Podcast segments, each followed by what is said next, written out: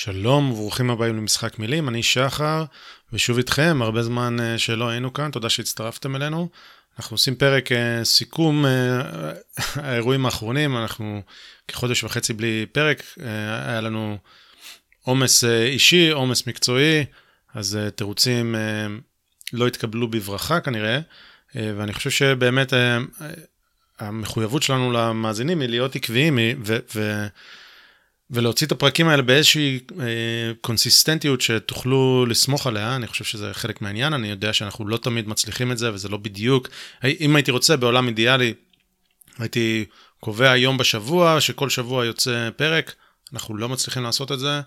אה, החיים עצמם קצת, אה, קצת אה, מפריעים, אה, אבל אה, אולי בעתיד נוכל באמת לפנות לזה אה, זמן שהוא, שהוא מחוץ ל... לפנאי שבסופי שבוע או בערבים. אה, אולי נוכל באמת להשקיע בזה יותר גם ב, אה, במהלך יום העבודה, אבל זה לא הולך לקרות בזמן הנראה לעין, אז לכן אנחנו עושים את זה מתי שניתן. אנחנו מנסים להיות עקביים ואני מקווה שנצליח אה, באמת להיות כאלה. אז דבר ראשון אני רוצה להתנצל בפני המאזינים ש... שאולי היינו חסרים להם, כי קרו הרבה מאוד דברים ו... ואני מאוד הרגשתי את הצורך לתת עליהם את דעתי. ואולי אה, יש פה אנשים שמוציאים את, אה, את דעתנו של זוהר ושלי כבעלת ערך, אז אולי זה היה חסר לכם. אז אם זה המצב, אז שוב, עמכם אה, הסליחה, ואם זה לא המצב ואתם, לא היינו חסרים לכם, אז, אז אוקיי, ברוכים הבאים, תקשיבו לפרק של היום, אולי, אולי בכל זאת תשמעו את זה מעניין. אז אנחנו פשוט מסכמים ככה את החודש וחצי האחרונים. מדברים על שלל נושאים, על הבחירות והתוצאות ועל מה שקרה מאז, אה, כן רע"מ, לא רע"מ, כן ביבי, לא ביבי, אה, מדברים על אה, דברים שקורים קצת בארצות הברית, על משפט נתניהו לא מעט, על פסק דין של בית המשפט העליון האמריקאי גם קצת. ואני מקווה שתמצאו את זה מעניין, שזה לא חזרה על דברים שנאמרים כל הזמן, אלא קצת, קצת מעבר, אולי קצת יותר לעומק, אולי גם לתת זווית שלא נשמעת בדרך כלל ב, בערוץ הראשים המדברים בטלוויזיה הקרובה אליכם. אמ, אז בלי עיכובים נוספים, ניתן לכם את השיחה של זוהר ושלי על החודש וחצי האחרון, האחרונים. קדימה, זה הזמן לשחק את המשחק. Time Time to play the game.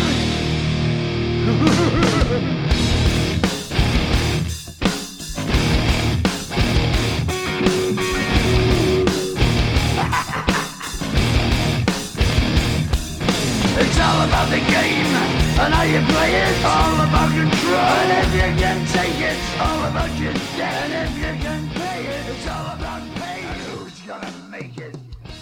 שלום וברוכים הבאים למשחק מילים, אני שחר, תודה שהצטרפתם אלינו, ואיתי זוהר, אהלן זוהר. שלום, שלום. אני מזכיר שזה הפודקאסט שבו זוהר, אתה ואני מנסים להישמע יותר חכמים ממה שאנחנו, ולא מצליחים. שאם תחשוב על זה, אפשר לפרש את זה לשני הכיוונים. Mm-hmm. זה מאוד מורכב. אה, אני לא יודע אם שמת לב, אבל אמרתי, אה, הפעם לא אמרתי איתי כרגיל זוהר, אלא אמרתי איתי זוהר, למה? Hmm. כי בזמן האחרון אני יכול להגיד לך ערב טוב ולהתכוון לזה. גם זה, אבל בעיקר, בעיקר זה לא כרגיל, הרבה זמן, הרבה זמן לא דיברנו, הרבה זמן לא שחררנו פרק, אז דבר ראשון אנחנו מתנצלים בפני המאזינים, כי אחד הדברים שלדעתי חשובים ביותר אה, בין הקהל, בין, בין המאזינים לבינינו, זה קונסיסטנטיות, שיהיה איזשהו, שיהיה רצף, שנוכל אה, כן לשמור על רלוונטיות ולא לעשות, אה, עדיין אין לנו פודקאסט באיכות של אה, דן קרלין, שיכול להוציא רק פעם בשנה איזה פרק. אה, אנחנו עדיין לא שם, עוד, עוד מעט. עוד לא. אז אנחנו, אני חושב שזה בערך חודש וחצי מאז הפרק האחרון. ומתנצלים. היה הרבה דברים שקרו אצלנו בחיים האישיים, בחיים המקצועיים, וכמו שאמרת, אתה יכול להגיד לי ערב טוב, כי מי שמאזין יודע שאני, שחר, חי כעת בניו יורק, ואיפה אתה, זוהר? כן, אז זהו, אז אני גם עשיתי את המעבר, אמנם זה לא בדיוק מעבר כי זה כן זמני, אבל אני גם עכשיו בניו יורק, ולכן שנינו באותו time zone. זה... אוקיי, אז אנחנו הניידים. כן. אה, אז שני- אז ש- שנינו כרגע בניו יורק, אה, סתם לחלוק טיפה דברים אישיים. אני אגב חוזר לישראל אה, עוד מספר חודשים. זהו, סיימתי את הטור שלי פה. אה, חוזר, ל- חוזר ל- להיות חלק מהפרויקט שם, אה, שם כן. בארץ. מי שמאזין, אה, מישראל אז כאן בארץ. ואני זה, זה. קצת, אה, קצת חשיפה אישית על אה, שחר וזוהר. מה... כן. אז אני עשיתי גיחה קצרה של אה, מעריך כמה שנים, אה, נקווה להישאר במספר חד ספרתי קטן, כן? אה, של שנים ו- ולחזור. אה, באתי להמשיך את הלימודים שלי בעצם, והמטרה היא לחזור לארץ יפה. עם הידע. אז לדעתי המאזינים שלנו לא הצטרפו כדי לדעת מה מצב אה, חשבון הבנק שלך ומה המצב ומה מה הכתובת שלך, הם רצו אולי לשמוע קצת את הגיגיך זוהר על כל מה שקרה והרבה מאוד קרה בזמן האחרון. כן. באופן טבעי בישראל אה, המערכת הפוליטית כמרקחה, משפט נתניהו שהתחיל, שבכלל שני הדברים האלה הם מהותיים מאוד במה שקורה בישראל, ולא לא הוצאנו פרק מאז שהדברים האלה קרו. אה, אנחנו גם משלבים התייחסות לדברים שקורים בארצות הברית, אז גם בארצות הברית קרו אה, הרבה דברים משמעותיים, המדיניות של ממשל ביידן. אנחנו מקליטים את הפרק הזה כש... כארבע שעות אחרי שהוקרא פ... פסק דינו של אה, השוטר דרק שובין, אה, שהיה מעורב. בתק... בתקרית, שוטר לשעבר, מעורב בתקרית של אה, ג'ורג' פלויד. אז, ש- אז ארבע שעות אחרי הקראת פסק הדין, וכנראה שעה וחצי לפני תחילת המהומות, אבל נראה מחר בבוקר אם אני צודק או לא. אה, אגב, מי שלא שמע, הוא יצא אשם בכל הסעיפים, אפשר לדבר על זה עוד טיפה. אה, בהמשך הפרק. והרבה מאוד דברים. אז זה מין איזשהו פרק אה, קטשאפ כזה, השלמות, אחרי ההיעדרות. אה, רוצים אה, קצת לתת את הגיגנו, ומקווים שאתם תמצאו את זה מעניין ומועיל. אז קדימה. מה אתה אומר על מה שקורה במערכת הפוליטית? שוב, אנחנו כמה ימים, אתמול או שלשום, היה את ההצבעה בכנסת על הוועדה המסדרת, נתניהו עוד לא החזיר את המנדט, מה קורה, מה קורה, היסטריה אה, בכל הכיוונים, בעיקר בצד הימני. מה, מה דעתך, מה, מה המצב? כן. אמ, נראה שאנחנו עדיין בפלונטר, עדיין בדדלוק, אין, אה, אין פתרון. מנסים לחלק את זה לכמה כמה אופציות, כמה אופציות אפשריות, כן? האופציה הראשונה היא, והסבירה ביותר אולי, היא בחירות חמישיות, שלכו תדעו אם זה באמת יפתור את הבעיה. אמ, אופציה נוספת זה שביבי יסיים את המנדט שלו, אה, המנדט יעבור ללפיד, ואז תקום ממשלת שמאל, אולי עם רע"מ ובנט ומה שביבי קורא לזה לפחות שמאל. כי כן יהיו חברים בה גם סער וגם בנט וגם ליברמן, אולי בלי ליברמן, אבל אה, קיצור, זו עוד אופציה. אה, אופציה שלישית זה שסמוטריץ' ירד מהעץ, ואז, אה, ואז תקום ממשלת ליכוד, ליכוד רע"מ, ועוד אופציה שסער ירד מהעץ, ואז תקום ממשלת ימין על מלא, מה שנקרא. אוקיי, אז זאת הסקירה, אבל מה, יש. לאן זה הולך מבחינתך? אני, אני מאוד מקווה ש... קודם כל אני רוצה להודות לסמוטריץ' שעלה לעץ. אה, אני ממש הייתי לא שמח מאפשר, מאופציה של, מהאופציה של אה, הקמת ממשלה בחסות רע"מ, לא משנה אם בהתנגדות.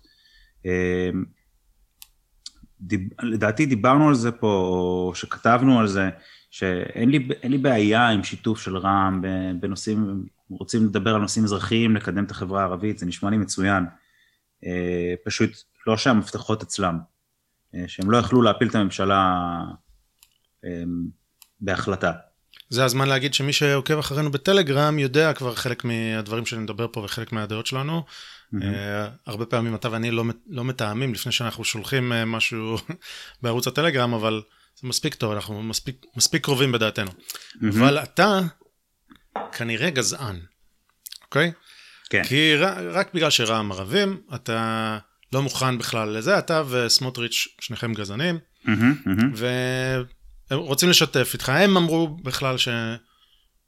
הם רוצים לקדם נושאים אזרחיים, ואתה, כל מה שמעניין אותך זה, זה עצם זה שהם אה, ערבים. ואנחנו לא נשען על ערבים וכאלה. כן. כמובן, כמובן שזה לא מה שמעניין אותי שהם ערבים. אה, מעניין אותי שהם אה, מתנגדים למדינה, למדינה הציונית. מעניין אותי שהם תומכים במחבלים, חלקם. אה, ומעניין אותי שברגע שתקום, שתהיה איזשהו עימות עם עזה, אז הם אה, יפילו את הממשלה ויכניסו אותנו לכאוס פוליטי בזמן הכי קריטי. אה, זה מה שמעניין אותי יותר. כמובן שבוא נגיד אם, ה... אם העבודה היו מצטרפים, או, או, או מרץ, לא הייתי נגד באופן עקרוני, הייתי נגד אידיאולוגית, כי אני לא מסכים איתם, אבל לא הייתי נגד באופן עקרוני, למרות שיש שם ח"כים ערבים שיכולים להיות ה... האצבע הנוספת, האצבע שחסרה. אולי הייתה גזענית נגד תל אביבים. זה גם יכול להיות. אה, לא, הבעיה זה כמובן זה ש, שאסור שהאצבע שתפיל או תקים את הממשלה תהיה אצבע שמתנגדת למדינת ישראל כמדינת אה, הלאום היהודי. זוהר, אבל זו רק הצבעה אחת. כן, אז, אז זה מה שאומרים הרבה, בהימנעות ובכל מיני כאלה. זה לא משנה כל הדברים האלה, עדיין המפתחות אצלם. אם הם רוצים, הם מפילים את הממשלה, ולכן המנוף, אה, החרב מונפת. זאת אומרת, הם יכולים ללחוץ על ראש הממשלה, מי שזה לא יהיה, לבקש ממנו כל מה שהם רוצים, ואם הוא לא רוצה שהממשלה, שהממשלה שלו תיפול, הוא צריך לבצע. רגע, אז אני רוצה אה, להגן קצת על ה... להיות פרקליט השטן. אני חושב שהעניין הזה של רק הצבעה אחת, רק כדי להקים את הממשלה, הוא הבל, כי כל מהלך שהממשלה עושה, לא כל מהלך, רוב רובם של המהלכים, בטח המהלכים המשמעותיים, דורשים את אישור הכנסת. אה, וברגע שאתה נשען על מפלגה מסוימת בכנסת, גם אם היא לא נמצאת בתוך הממשלה, בתוך הקואליציה, אלא תומכת בה מבחוץ, אז אתה בעצם לא יכול להזיז דברים אה, בלעדיהם. אבל... וגם אם לא, בכל מקרה תמיד אפשר להפיל אותך כשאתה... לא, לא. או לא, לא בדיוק. הצבעת אי אמון, שינו את החוק לפני כעשור, נצטרך למצוא את זה בדיוק, אבל הצבעת אי אמון לא, היא לא כללית. צריך להסכים על ראש ממשלה מסוים, וצריך 61 חברי כנסת, אני חושב. אני חושב שצריך 61, אולי, אולי לא צריך 61, אבל צריך רוב. אז במקרה שלנו זה, uh, הממשלה הצפויה היא כאילו על 59 פלוס uh, 4 רם, אז לצורך העניין צריך uh, 61, שיצביעו לא רק אי אמון בממשלה הקיימת, אלא אמון במישהו אחר שיקים ממשלה. אה, ולכן זה לא כזה פשוט, וזה לא כל, כל הזמן יכולים להפיל, זה הרבה יותר מורכב מזה. אתה מבין? אמנם הממשלה תהיה קצת משותקת, לא תוכל להתקדם ולעשות הרבה דברים בכנסת, אבל בסדר, כאילו להפיל אותה יהיה קשה יחסית, צריך להסכים, הם כולם צריכים להתיישר. אה, פוליטיקה זה דבר קשה, להשיג 61 אצבעות למשהו זה קשה. רגע, בפיזור הכנסת צריך, אה, צריך להצביע למועמד מסוים? הכנסת עשויה להתפזר אם התקציב לא עובר, ואז היא תתפזר, ואז לא צריך מועמד מסוים, אבל הצבעת אי אמון דורשת מועמד אחר. אוקיי, חשבתי ש... טוב, צריך מחדש לי, אני חשבתי שהכנסת יכולה לפזר את עצמה. אז... וללכת אז... לבחירות. אוקיי, אז uh, אני צריך להסתכל בדיוק על, ה, על הדברים. אני חושב שהכנסת יכולה לפזר את עצמה לפני ש... מה שהיה אחרי הבחירות הראשונות, יש שם איזה סעיף שאומר אם לא, אם לא הרכיבו ממשלה או משהו כזה, אבל אחרי שיש ממשלה, אז צריך, כדי, כדי שהכנסת תפיל אותה, היא צריכה להביא ממשלה אלטרנטיבית. Mm-hmm. אלא אם כן זה בתקציב. תקציב שנופל, כן. הולכים לבחירות. בכל מקרה, באופן עקרוני זה, זה בהחלט מקשה, אבל באופן עקרוני זה לא משנה כלום. כי עדיין המפתחות אצלה. תן לי בכל זאת להקשות עליך. עוד. אה, אפשר לקבוע הרכבי ועדות, אפשר לקבוע אה, בין השאר הוועדה לבחירת שופטים, יש דברים שהם ברשות המבצעת בלבד, מינוי יועץ משפטי וכולי. אה, הממשלה הקרובה צריכה למנות יועץ משפטי, פרקליט מדינה, אומרים שבעה שופטי עליון, אני לא עשיתי את המתמטיקה הזאת, אבל זה, זה מספר ששמעתי, אבל בוא נגיד מספר שופטי עליון, בתור אדם שחשובה לו מאוד המשילות והסרת או, או מיגור הכוח הבלתי מוגבל של הפקידות בישראל. Mm-hmm. בסדר, אז אתה בולע את הצפרדע, לא תוכל לקדם חוקים, אבל הדברים שאתה יכול לעשות כרשות מבצעת, כן. ת, תקדם. אז כן. uh, מה, מה הבעיה? שאין על רע"מ, הם ימנעו, הם יטרפדו לך הרבה דברים, הרבה שינויים מהותיים. אה, מצד אחד, מצד שני יהיה להם קשה להפיל אותך באמת. כאילו שאלת ו... הפרגמטיות מול, אה, מול להישאר אידיאולוג, אידיאולוג בלי, בלי כן. ציפורים על העץ, בלי ציפורים האם ביד. אתה, האם אתה מקיאוולי או שאתה שעושה את מה שצריך, או אם אתה, לא יודע, אני צריך כן. לחשוב על דוגמה, על דוגמה אחרת, הפוכה ממקיאוולי, אבל דמיינו, אז, דמיינו את זה.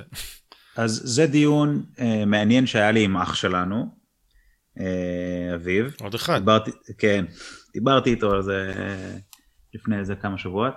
אה, בגדול, יש, יש בזה משהו, כן? אני לא אגיד שאין בזה כלום. הרי צריך להיות uh, פרגמטי בשביל לקדם דברים, אפשר להיות uh, אידיאולוג חסר תקנה. Uh, והוא טוען שביבי הוא אלוף העולם בפרגמטיות, והוא צודק. בסופו של דבר ביבי מדבר מאוד מאוד טוב ויפה, ואני כל הזמן שאני שומע אותו בכנסים מדבר, אני אומר, הלוואי שזה יהיה ראש הממשלה שלי, ואז בפועל הוא פועל אחרת. אמ, כי הוא, כי הוא פרגמטי והוא צריך uh, להתמודד והוא צריך לרצות אותם והוא צריך לרצות אותם והוא מכניס את עמיר פרץ לממשלה וכל מיני כאלה.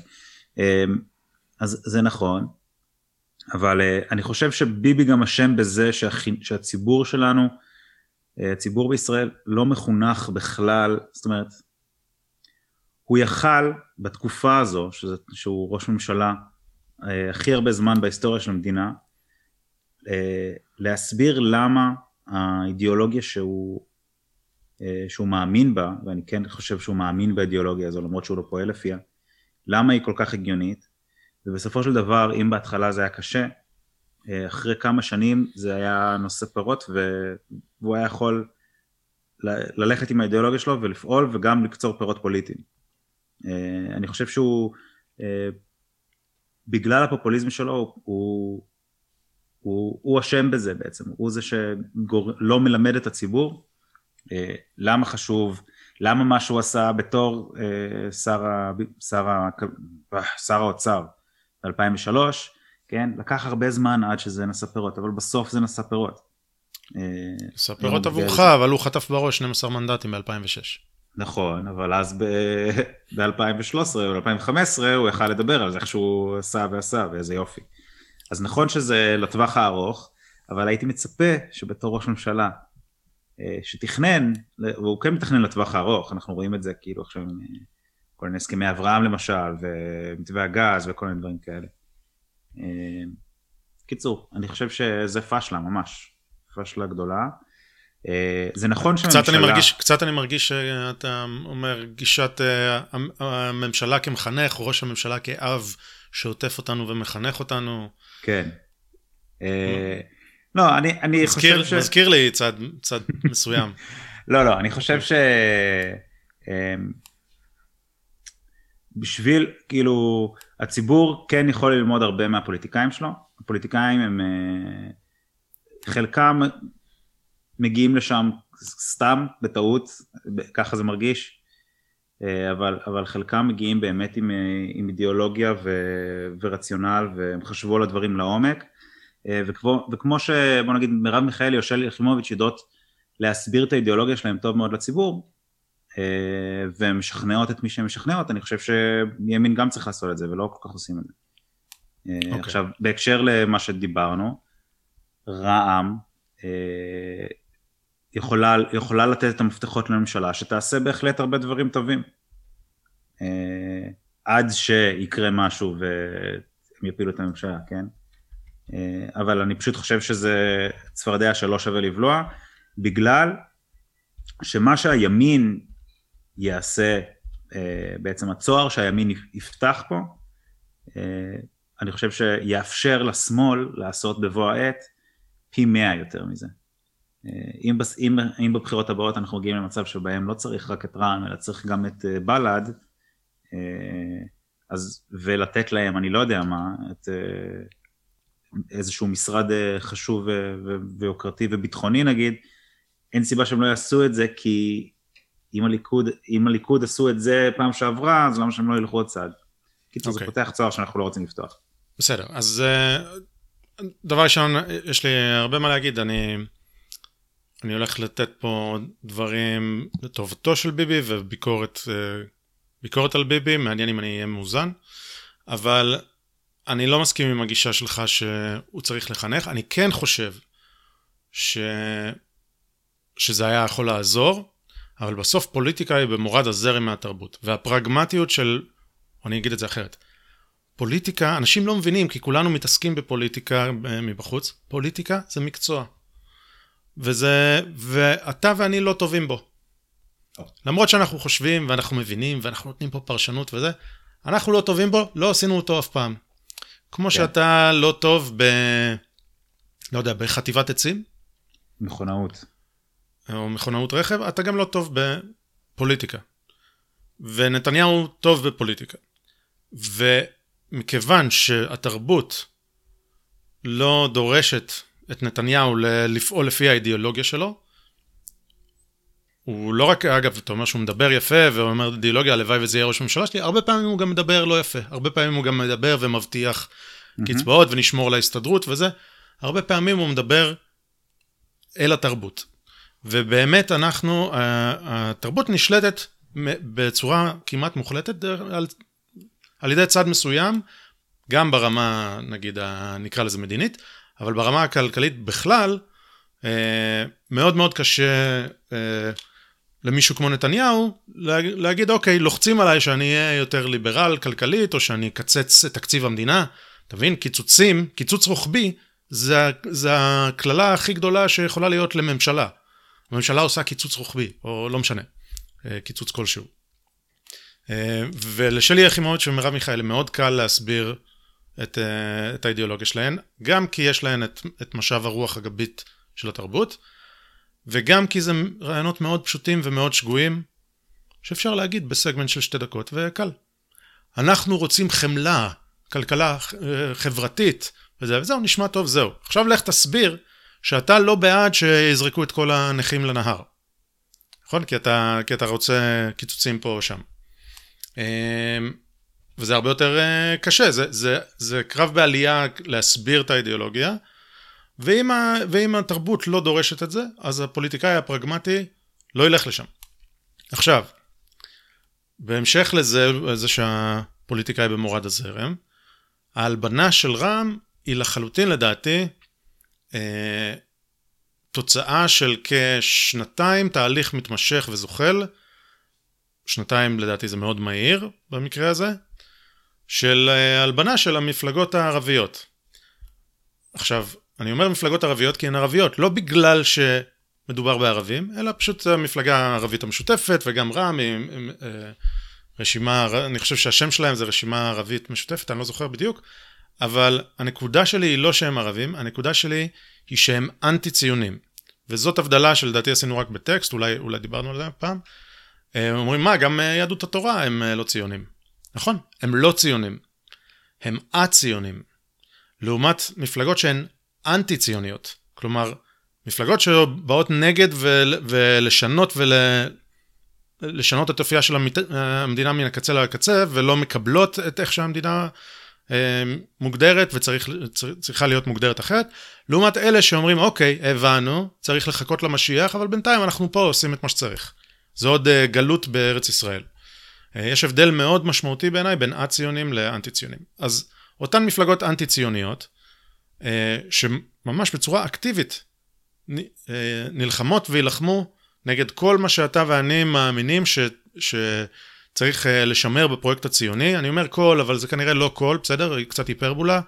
רוב, או הדברים החשובים בפרויקט הציוני, לך ולי, וכנראה לרוב הציבור הישראלי, בטח היהודי בישראל.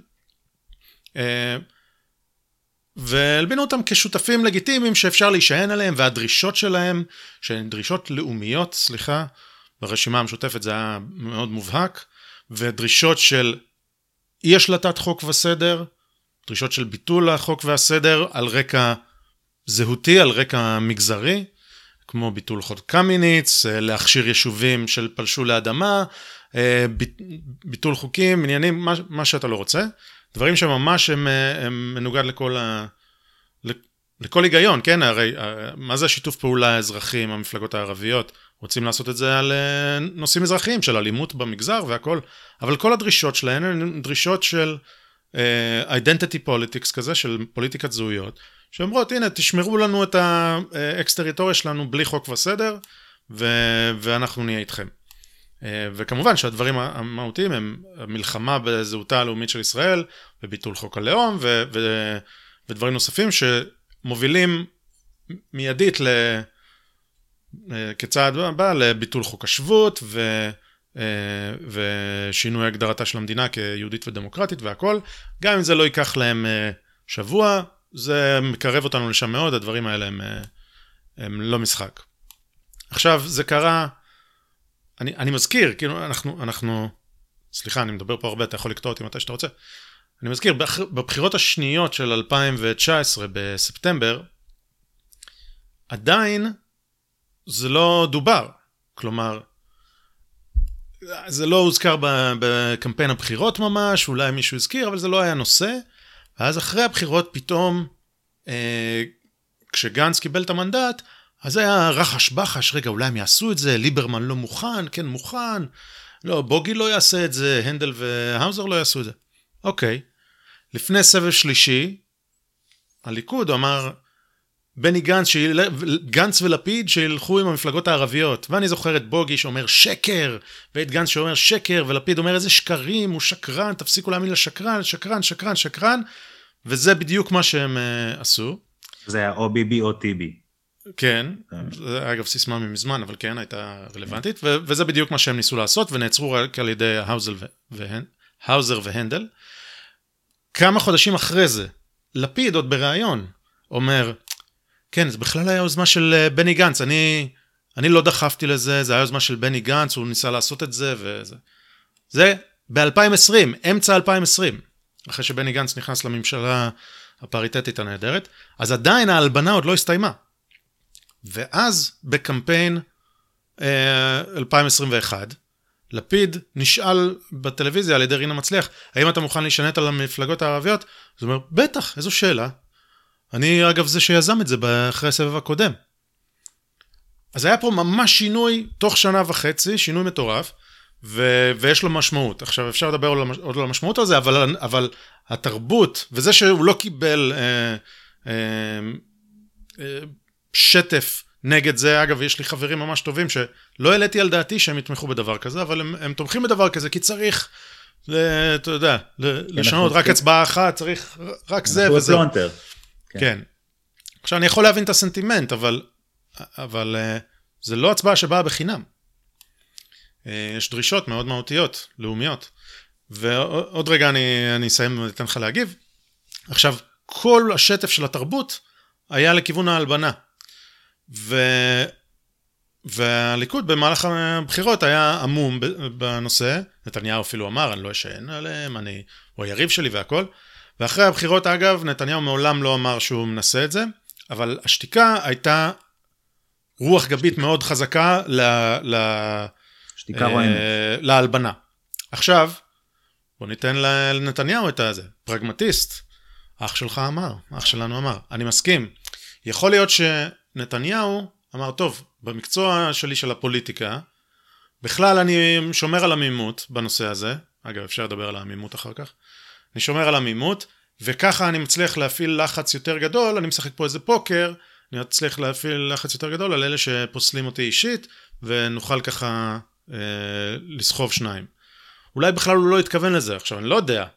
אנשים שטוענים שנתניהו משחק אה, שחמט בארבעה ממדים, יכול להיות, אני, אני לא חושב שזה מופרך, אבל חד משמעית אני חושב שזה הימור בפוקר שהוא מאוד מאוד מסוכן, כי הוא המשיך את, אה, את ההלבנה.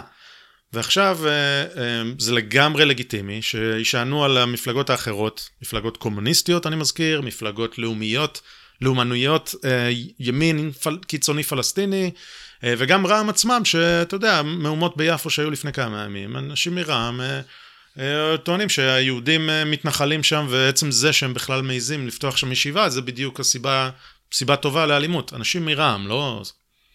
אה, אז ההלבנה פשוט קרתה ביתר שאת כשהליכוד עושה אותה. גם אם, אפילו אם נתניהו לא התכוון לזה באמת, זה מה שהוא עשה, אוקיי?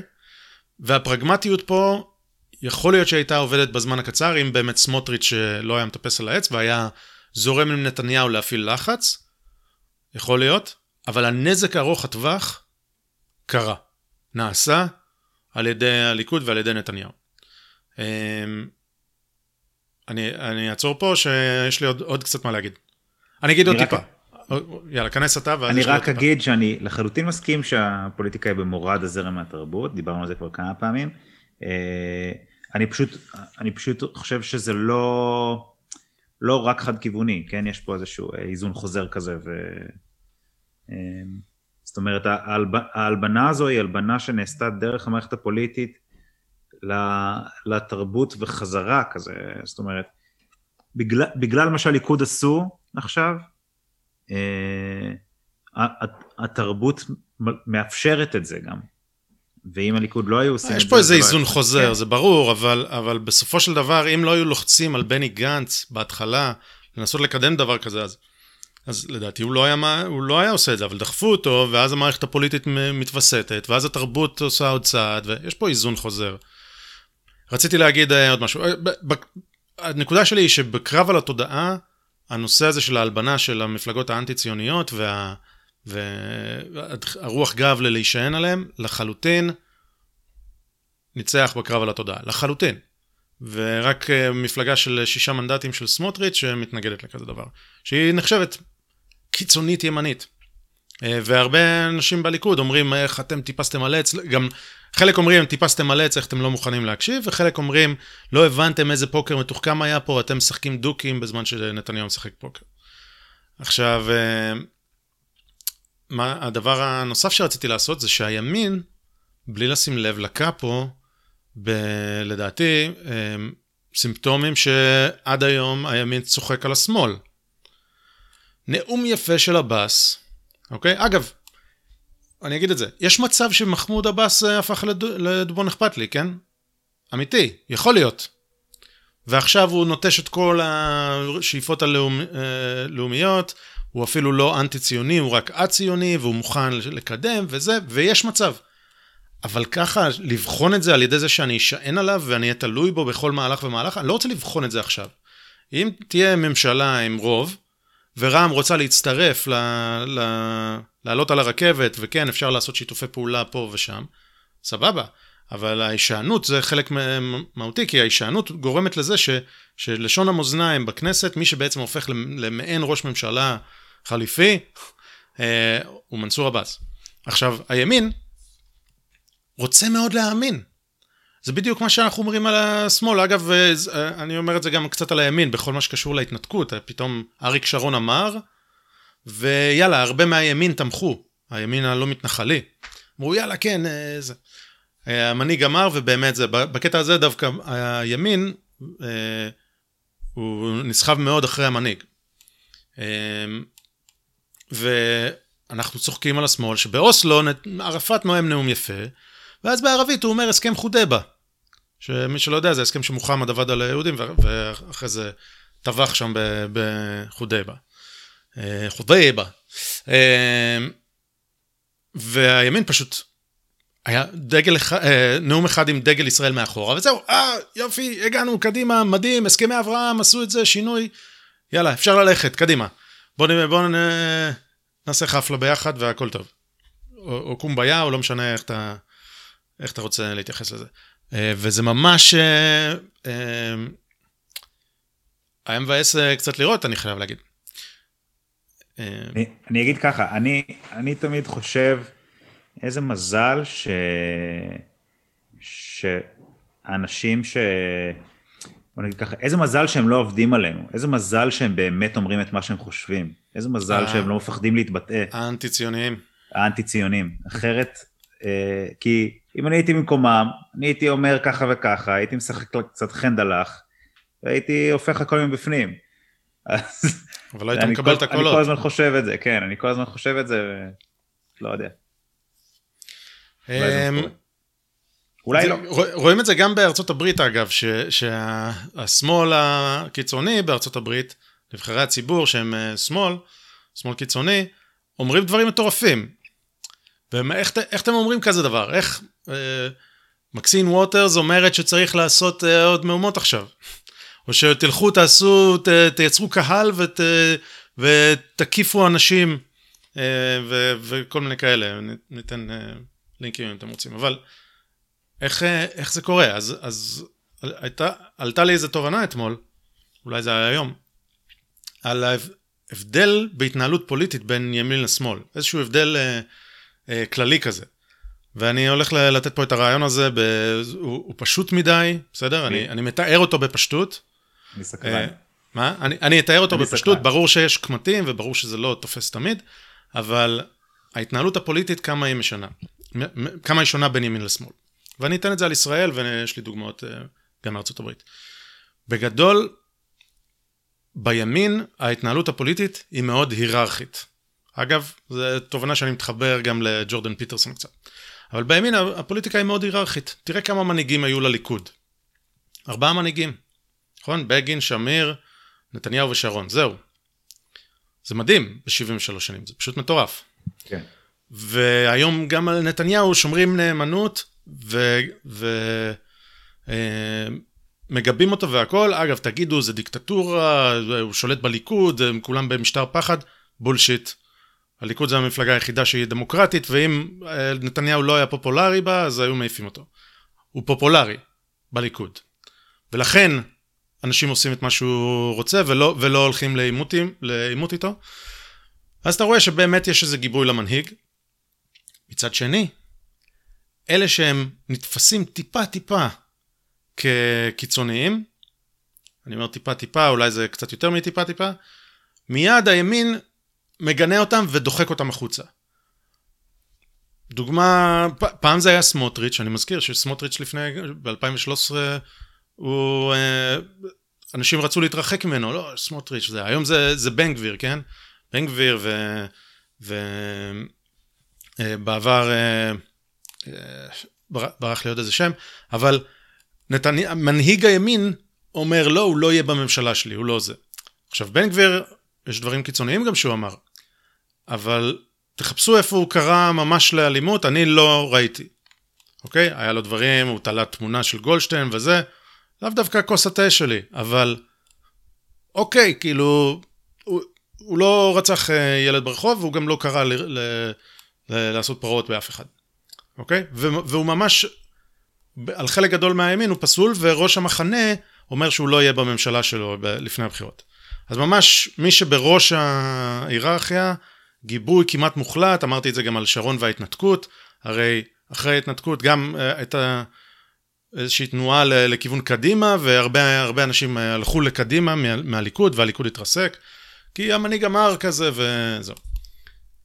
לעומת זאת בשמאל, מה אנחנו מכירים על השמאל? בשמאל יש סכינאות. יושב ראש העבודה קיבל 20 מנדטים, קלק, ראשו נערף. העבודה היה לה עשרות אה, אה, יושבי ראש, הם לא מוכנים, אף אחד לא, לא נבחר אה, פעמיים ברצף, כל הזמן יש שם מלחמות על, ה, על, ה, על הרשות, ובעצם אני אומר, ההתנהלות הפוליטית היא שטוחה. כי הם כולם רואים את עצמם, אני יכול להנהיג, אני צריך להנהיג, אבל מה?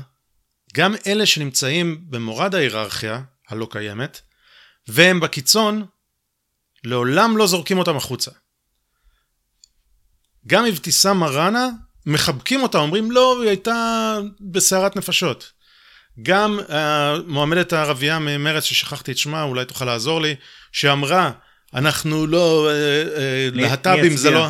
כן. להט"בים זה לא, אנחנו חברה ערבית, זה בכלל לא בשבילנו, ואני אצביע לפי מצפוני, אני אצביע נגד אה, נושאים להט"בים. במרץ חיבקו אותה. אמרו, לא, לא, לא, היא לא התכוונה, היא הוציאה וידאו, אה, רק היה חסר שהיא תחזיק אה, עיתון של היום, לראות שהיא לא שבויה, אבל, אבל אמרו, בסדר, היא אמרה את זה, אבל היא בסדר, למרות שזה קיצוני מאוד, מה זה קיצוני מאוד? זה, זה הפנאטים, מה אמרו על רפי פרץ, כי הוא אמר אה, דבר, דברים הרבה יותר, אה, אה, או דברים דומים, בסדר? שהוא ממש פשיסט ולא יודע, כל, כל הסופרלטיבים, תגובות שהיו בשמאל הצד הימני, אז בשמאל, גם מי שמורד ההיררכיה כאילו, שומרים אותו. אין אף אחד שיוצא החוצה, שהם מוציאים החוצה, שהוא מנודה. וגם המפלגות הערביות הן מאוד קיצוניות, אבל הן חלק מהמחנה שלנו, אבל אנחנו לא מנדים, אנחנו משאירים את המבנה הפוליטי השטוח שלנו כמה שיותר רחב, וככה. אנחנו נלחם על הראש, להיות ראש המפלגה, ראש המחנה, כל הזמן, סכינאות בראש, אבל בגדול אף אחד לא נדחק החוצה. אה, רוצה עוד דוגמאות? אני אמרתי אבתיסאם מראענה, אה, עמיר פרץ שהסירו אה, לו את הראש לא רק, לא בפעם האחרונה, אלא לפני זה. דיברתי על מקסין ווטרס שהיא חברת קונגרס בארצות הברית שאומרת דברים מטורפים, אבל היא מחובקת. גם אלכסנדיה אוקזיו קורטז, אילהן עומר, כל אלה שאומרות דברים מטורפים, איך התגוב, מה התגובה של המפלגה הדמוקרטית? שדוברת בית הנבחרים ננסי פולוסי מצטלנת איתן לשער מגזין טיים, זאת התגובה. הן אומרות דברים מטורפים ו- וזאת התגובה, חיבוק. אה, אז אה, התובנה שלי הייתה ההתנהלות של הימין לעומת השמאל, ההתנהלות השטוחה, מלחמה על הראש, לעומת ההתנהלות ההיררכית שמגבים את הראש, אבל דוחקים החוצה את כל מי שהוא בשוליים. אה, מאוד כללי כמובן, אבל יאללה. כן. מה אתה אומר? מעניין, מעניין. אני... זה כמובן נשמע לי פשטני מדי. אמ, כן, אני, לא יודע, אני גם לא יודע אם, זה נכון להגיד שהמפלגות הערביות הן לא מנודות, הן כן, הן כן לא משתתפות במשחק במאה אחוז, אבל הן אולי באמת לא מנודות, הן לא, מנוד, לא מדברים עליהן, אף אחד לא מדבר על, על איימן עודה כמו שמדברים על בן גביר באמת בשמאל. איימן עודה הוא קומוניסט בראש המפלגה הקומוניסטית. ואני אומר, ואף אחד לא מדבר יותר, עליו. אין יותר שמאל מזה, לכן זה הכי קיצון, ולכן אין קיצון שלא יחבקו.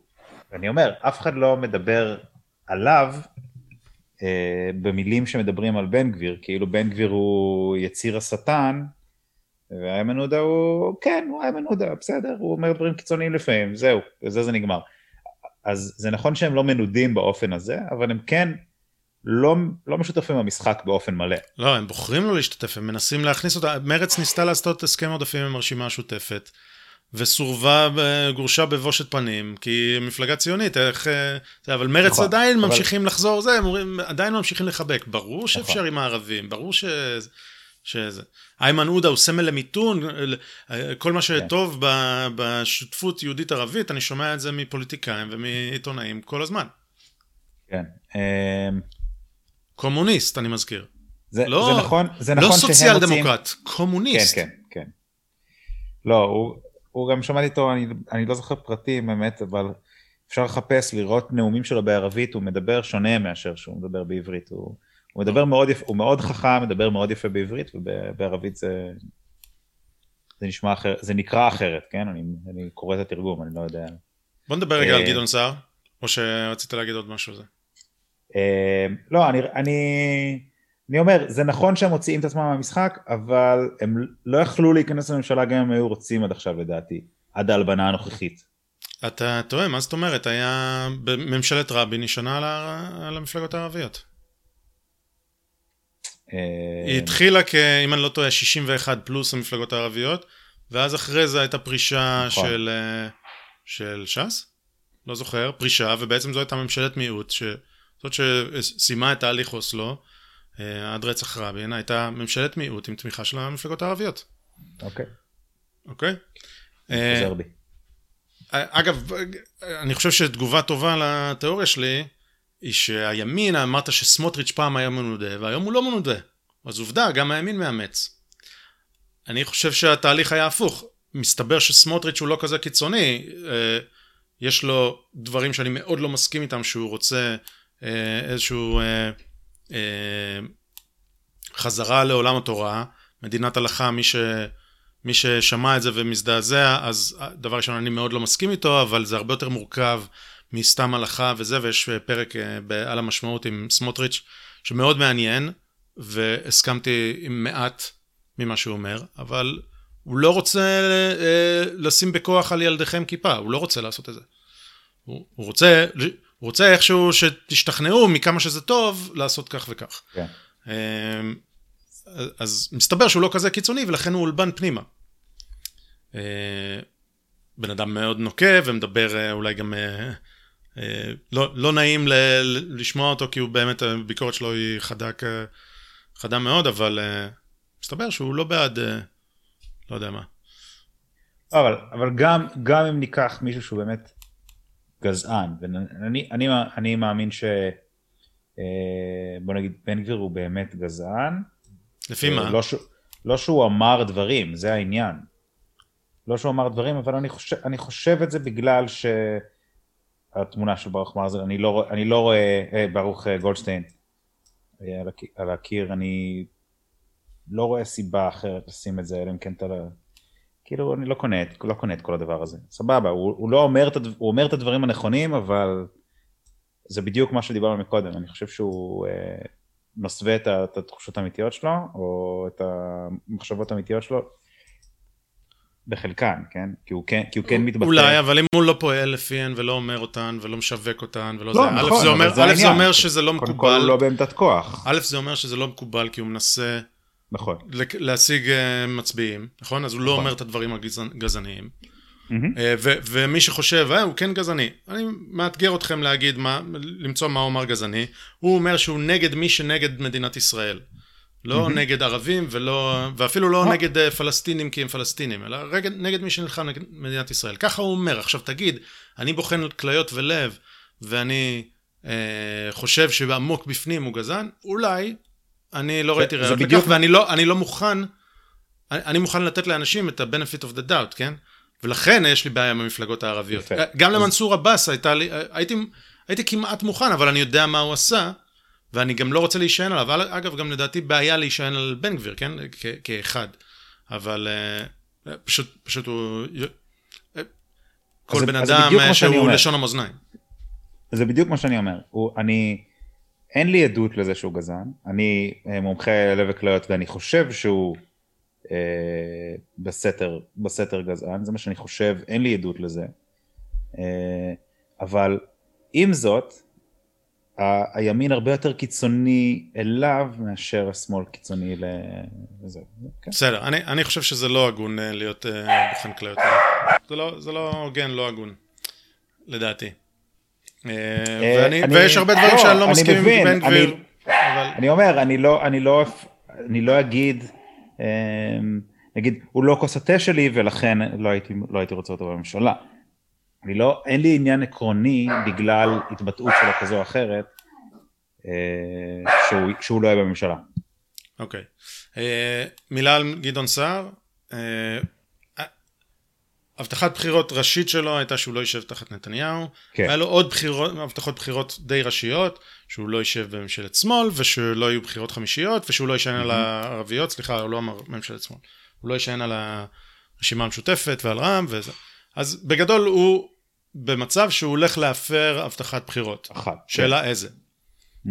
ולדעתי גדעון סער עצמו אין שום סיכוי שהוא יפר את ההבטחה של נתניהו, של לשבת נגד, אה, תחת נתניהו, אבל אולי אנשים מתוך המפלגה שלו, כן? ואני רוצה רגע להתייחס לנושא העקרוני. הטענה של גדעון סער, שהוא אומר אותה, אם נתניהו רק יזוז, אפשר יהיה לעשות ממשלה עם יריב לוין, עם אה, אה, ישראל כץ, עם זה, שנתניהו יזוז, ותוך רגע אפשר להקים ממשלת ימין מלא מלא מלא. מה אתה אומר לזה? אמ, שגם אם גדעון סער יזוז, והביאו מישהו אחר אה, שמסכים לשבת עם נתניהו, אז תהיה ממשלה ברגע. זו טענה באותה רמה בערך. אתה אומר, אם אה, שרן השכל הייתה עומדת בראש תקווה חדשה, אז הייתה ממשלה. כי כן, שרן השכל עד לפני רגע גם הייתה בממשלה, היא עמדה עם ביבי בכנסים, אה, בקואליציה.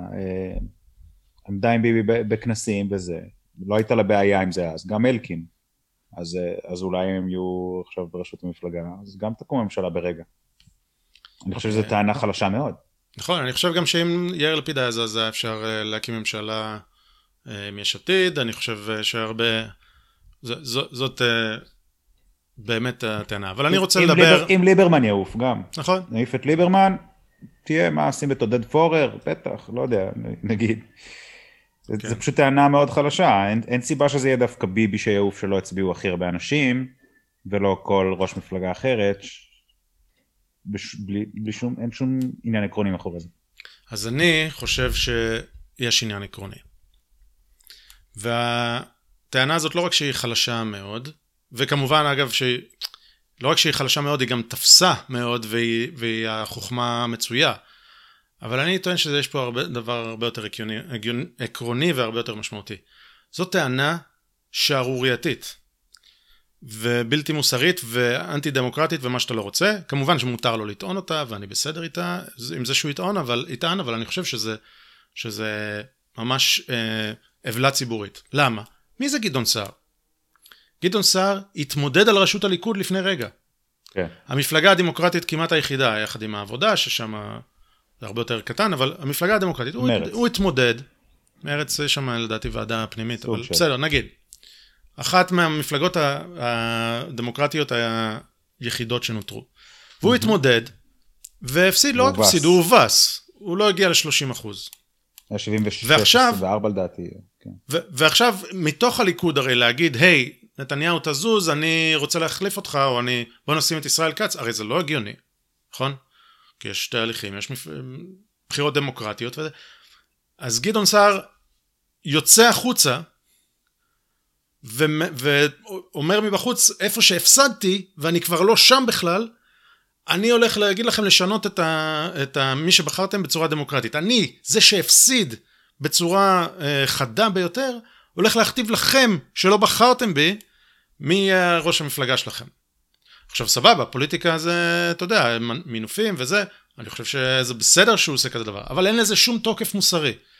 איזה היגיון יש לדבר הזה שמי שהפסיד בבחירות הדמוקרטיות, כופה מבחוץ את האג'נדה שלו. שוב, לגיטימי בפוליטיקה, רק זה עוולה, בעיניי. אה, כלומר, הוא, הוא כאילו מצטייר כ, כשפוי, כמוסרי, כזה, זה, זה הכל כן. הפוך. הכל הפוך. כן. Okay. אוקיי. הד, הד, דרך המלך הייתה לנצח, לנצח בבחירות ב, בליכוד, ואם לא, בבחירות הכלליות, אבל פשוט לא זה ולא זה קרה, אז כאילו, אז... לא, אז... לא אם הקמת מפלגה ואתה רוצה להחליף את הליכוד, אז אתה צריך לנצח את הליכוד, אבל לא עם מפלגה שקיבלה, אגב, מקום 11 מבחינת מספר הקולות, כן? מקום 11 כן. מבחינת מספר הקולות בכנסת אומר לראש המפלגה מספר אחת שקיבל בערך כמעט אה, יותר מפי חמש ממנו, אוקיי? כן. כמעט פי שש. כמעט פי שש קולות ממנו. אה, אומר, מכתיב מה, מה זה, זה, זה פשוט עוולה אל מול המצביעים, אל מול העקרונות של הדמוקרטיה. הכל לגיטימי, רק אתה קקה, זה הכל. כן. אה, וזה דבר עקרוני, בעיניי. לא, זה נכון.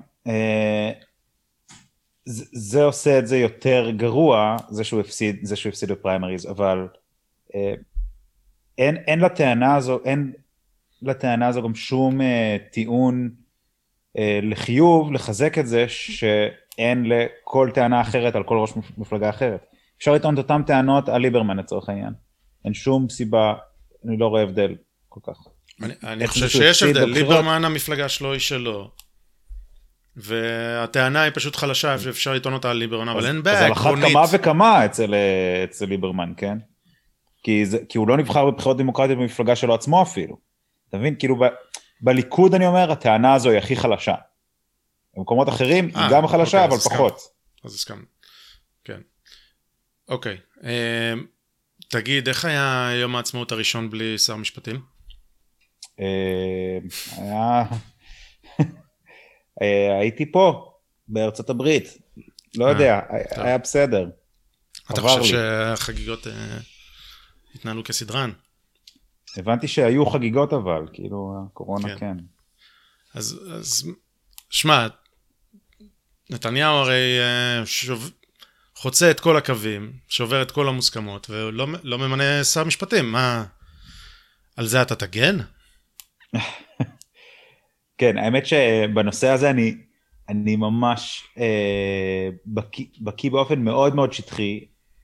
אה, אני לא, לא יודע מספיק את הפרטים, אז אה, אז קשה לי ממש להגיב, אבל נשמע לי כאילו היה, אתה, היה משחק אתה, צ'יקן, אתה היה משחק כן. צ'יקן בין נתניהו לגנץ, גנץ רצה להתמנות לשר המשפטים, הוא היה ממלא מקום, ופג תוקף מינויו כממלא מקום, אחרי, אחרי וצריך למנות אותו לשר, כן, עוד שנייה נגיד איך זה, איך הקונסטלציה פה עובדת, אבל הממשלה צריכה לאשר אותו כמינוי שר קבוע, ונתניהו לא היה מוכן להביא את זה, ובתגובה גנץ לא היה מוכן להביא להצבעה בממשלה את עסקת החיסונים הבאה עם אה, פייזר. כן. עכשיו, יש פה הרבה, הרבה מאוד מה להגיד, אבל בוא, בוא נתחיל רגע מה, מהבסיס. למה גנץ היה ממלא מקום אה, שר המשפטים? כמו שאמרת, ניסנקורן התפטר, אבל הוא לא סתם התפטר, גנץ... התפוטר. דר... גנץ דרש ממנו להתפטר. גנץ היה יכול להגיד, ישראל לפני הכל, אני יודע שניסנקורן עזב אותי במפלגה, אבל אני משאיר אותו, שיהיה לנו, ניסנקורן עשה עבודה טובה במשרד המשפטים, אני אשאיר אותו, וזה... הרי זה ברור שגנץ, שר ביטחון, שר uh, תקשורת, לא יודע כמה שרים הוא היה, הוא לא יכול באמת לעשות משרד, לתפקד במשרד המשפטים, שזה משרד שהוא הכי נלחם עליו, כן? אה, אז אם ישראל לפני הכל, למה פיטרת את ניסנקורן? אז הוא פיטר את ניסנקורן, ואז הוא נכנס כממלא מקום, מתוקף היותו ראש הממשלה החליפי. אה, והמינוי הזה יש לו תוקף זמני, ואם רוצים שר קבוע, אז הממשלה צריכה לאשר. חבל, גנץ, שהכנסת את עצמך למצב הזה שאתה... זה. עכשיו, זה שנתניהו לא מאשר זה פשוט אה, שבירת כל הכלים, אבל אני רוצה לטעון נגד זה. אתה... אני זוכר, זה לא היה כזה מזמן, אבל אני זוכר שהייעוץ המשפטי טען שבעצם בממשלת מעבר לשר המשפטים אין uh, סמכויות. הוא לא יכול למנות ועדות ממשלתיות, הוא לא יכול למנות ממלא מקום פרקליט מדינה, נכון? לא, אתה לא- מתבלבל. זה היה רק כששר המשפטים היה מהימין. אה, הבנתי. אבל, אבל באופן כללי, ממשלת מעבר, אוקיי? שזה מונח שהמציאו בייעוץ המשפטי, כי אין דבר כזה בחוק הישראלי, אולי בחוק של מדינות אחרות, אבל לא בחוק הישראלי, אין לה סמכויות, ובאופן אינהרנטי לשר המשפטים אין סמכויות. שר המשפטים בממשלת מעבר. אז מה זה כל כך משנה? מה זה החרטא הזה? ומי שמתעקש זה היועץ המשפטי שאומר, אסור לכנס את הקבינט עד שלא ממנים שר משפטים. אני ממש חושב שצריך פשוט להתעלם מהאיש הזה. אה, אבל אני מבין את הבעייתיות, למה לא עושים את זה. אני, חייב להגיד. זה דורש הרבה אומץ. אה, וזה גם יכניס בעיות אה, אחרות של פסיקות תקדימיות של בג"ץ וזה, אתה ממש, כשאין כוח פוליטי, הם משתוללים, הפקידות ובג"ץ יעשו מה שהם רוצים, לכן אתה צריך ללכת בזהירות. אז כל מה שאני טוען הוא שזה שאין שר משפטים זה לא שובר שום כלים. מי ששבר את הכלים היה הפקידות שאמרה ששר משפטים הוא לא רלוונטי במהלך אה, ממשלת מעבר. ואני מזכיר את כל אלה שהגנו על זה שאסור לשר משפטים בממשלת מעבר למנות, אה, אני מזכיר, אוחנה לא קיבל את אה, אישור הכנסת, אה, הוא בממשלת מעבר על מעבר, אסור לו למנות ממלא מקום, אסור לו לעשות ועדות, אסור לו לעשות ביקורות, אסור לו לעשות... אסור לו. אז בסדר, אז לא נורא, אז זה שר משפטים, ממשלת מעבר, הכל טוב. כן, פשוט אה, ממש, הכל, הכל, הכל מפוזיציה. זה, זה, וזה כל כך ברור, זה העניין, זה פשוט כל כך שקוף, אה, אבל זה עדיין עובר מתחת לרדאר של, אה, של רובנו, נגיד. זה, אני לא, לא התעמקתי בנושא, וכן, פשוט עבר מתחת לרדאר. בגלל זה הפוליטיקה היא במורד הזה מהתרבות, ושבתרבות מלבינים לך את הדברים המטורפים האלה, אז אתה בסדר, איך ביבי מחזיק את זה, אם זה כל כך חשוב, אז שביבי יישבר, אני, שביבי ייתן, ימנה אותו. אני חושב שלא, לא נכנעים לטרור. מה, זה, לעצור את העסקה של החיסונים, גם אם אתה חושב שהחיסונים זה הכי לא יעיל בעולם, זה, ככה לא מתנהלת מדינה. אתה לא יכול אה, לעצור עסקה. האם, האם גנץ, שהוא גם שר ביטחון, יעצור תקיפות ב, בסוריה? עד שימונה שר משפטים, אין תקיפות בסוריה. למה?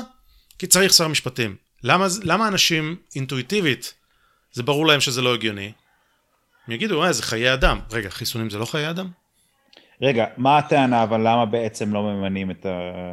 למה לא, לא מאשרים את, אה, את המינוי של גנץ לשר קבוע? כי... כדי שהוא לא יעשה מהלכים שראש הממשלה לא רוצה שהוא יעשה. פול... פוליטיקה. פוליטיקה. פוליטיקה שגנץ הכניס את עצמו למצב הזה. נכון, אז גנץ עכשיו משחק את הקלפים שיש לו, שהם בעיניי קלפים נוראים, כן? על הכיפאק, אפשר לעשות, אה, אפשר לעשות משחק chicken פוליטי, אבל זה פשוט טרלול להגיד שזה בסדר לעשות את זה עם חיסונים.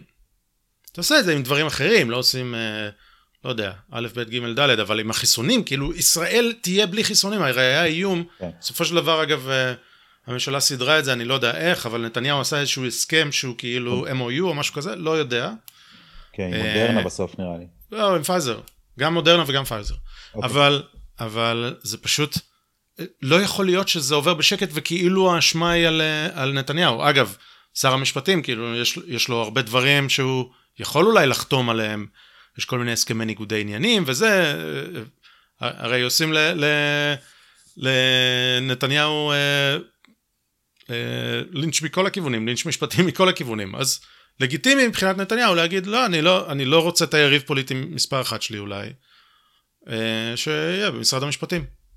זה ככה פרגמטיות. כן. אני, אני חושב שזה מטורף.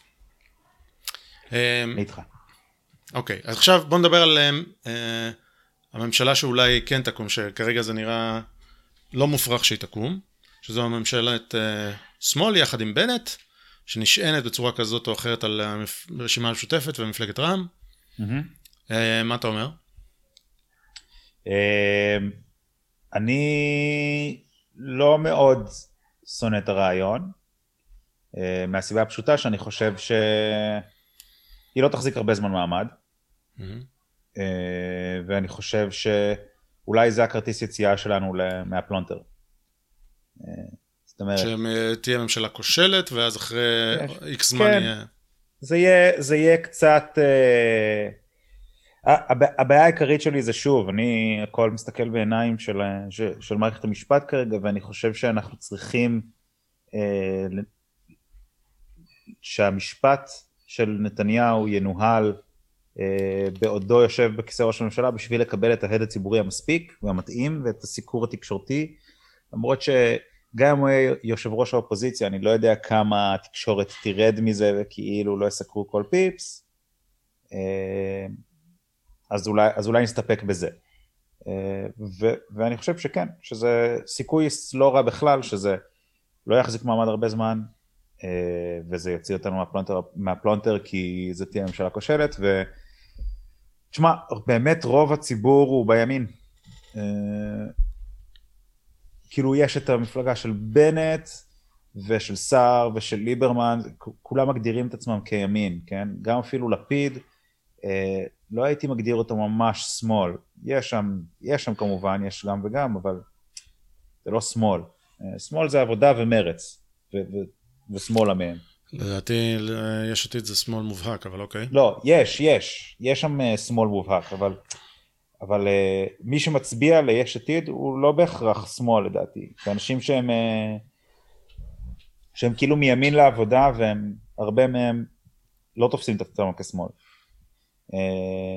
אז, אז אני באמת חושב שרוב הציבור בימין, כרגע ה, הסיבה ש, שאין ממשלת ימין זה בגלל המשפט, כי הרבה אנשים לא רוצים להצביע לבין, לראש ממשלה שהוא מושחת כביכול, וראש ממשלה שהוא מואשם בכתב אישום. אה, ו, וזו הסיבה שיש לנו את הפלונטר עכשיו. לדעתי, אה, אחת הדרכים להוציא אותנו מזה זה פשוט לתת את הכדור, לתת את הכדור לצד השני, שזה ייכשל ואז, אה, ואז נלך שוב לבחירות. אוקיי. Okay. להערכתי ממשלה כזו לא תקום. אני חושב שרוב הפרשנים כבר ממש כמעט מגדירים את זה כעובדה מוגמרת. גם פרשנים מימין אומרים בנט כבר אה, אה, החליט, הוא כבר הולך לשם וזה, אני חושב שזה קצת אה, קוראי כליות ולב כמו שאתה קורא את בן גביר, הם קוראים את בנט.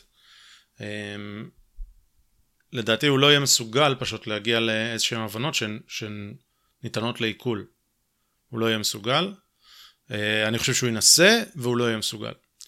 אבל אולי אני טועה. עכשיו אם אני טועה ותקום ממשלה כזאת, הנטייה שלי הייתה לחשוב כמוך שזאת תהיה ממשלה כושלת, קצרת ימים, אבל כמו שאמרתי, אם הם יצליחו להעביר תקציב, אז ימיה לא קצרים כל כך. צריך למצוא מועמד אחר שמקבל 61. אה, ובאופן כללי, אני חושב ש...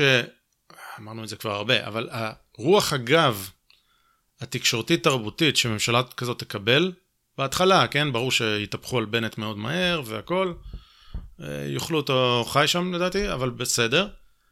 השימור של הממשלה הזאת מבחינת הממסד התקשורתי, אה, פקידותי, תאגידי, מה שאתה לא תרצה, הוא לדעתי יפתיע אותך ואותי. ולדעתי הממשלה הזאת uh, תחזיק מעמד לפחות שנתיים, ובשנתיים uh, הם יצליחו לעשות פה, כל השינויים של הימין, אתה יודע, זה מאבק, לשכנע את כל 61 הח"כים, לעשות זה, להילחם בפקידות, בג"ץ פה, בג"ץ שם. בשמאל הכל עם הזרם, והם יעשו שינויים דרסטיים. אגב, יש לנו דוגמה לכך, כן? בארצות הברית. הדברים שקורים על ידי ממשל ביידן בארצות הברית, הם פשוט דרמטיים ומטורפים, שאני בטוח שבישראל אה, לא מקבלים, אה, לא מקבלים את הזרקור הנכון. אה, אנחנו, אני מקווה שנצליח לעשות אה, פרק על זה אה, בעתיד הקרוב, אבל זה פשוט שינוי מטורף עם רוח ממסדית אה, גבית מדהימה. אה, דברים שהם מאוד מאוד אה, דרמטיים לטווח ארוך. לא עכשיו עד הממשל הבא. דברים שפשוט יהיה אפשר... אבן בבאר, כן? זורקים אבנים לבאר ועכשיו לך תוציא. אמ, אני חושב שממשלה כזאת אה, תעשה את זה בצורה מאוד מאוד יעילה. ותישאר הרבה יותר זמן ממה שאתה חושב, וכן, אולי אחרי זה המטוטלת אה, תחזור, ואולי הימין יחזור לשלטון, אבל אתה יודע, כבר רחוק מדי אה, בשביל, בשבילי מלחזות. אני מקווה שאני לא טועה וממשלה כזאת לא תצליח לקום. אני חושב שיהיה ניסיון אמיתי והיא לא, והיא לא תקום.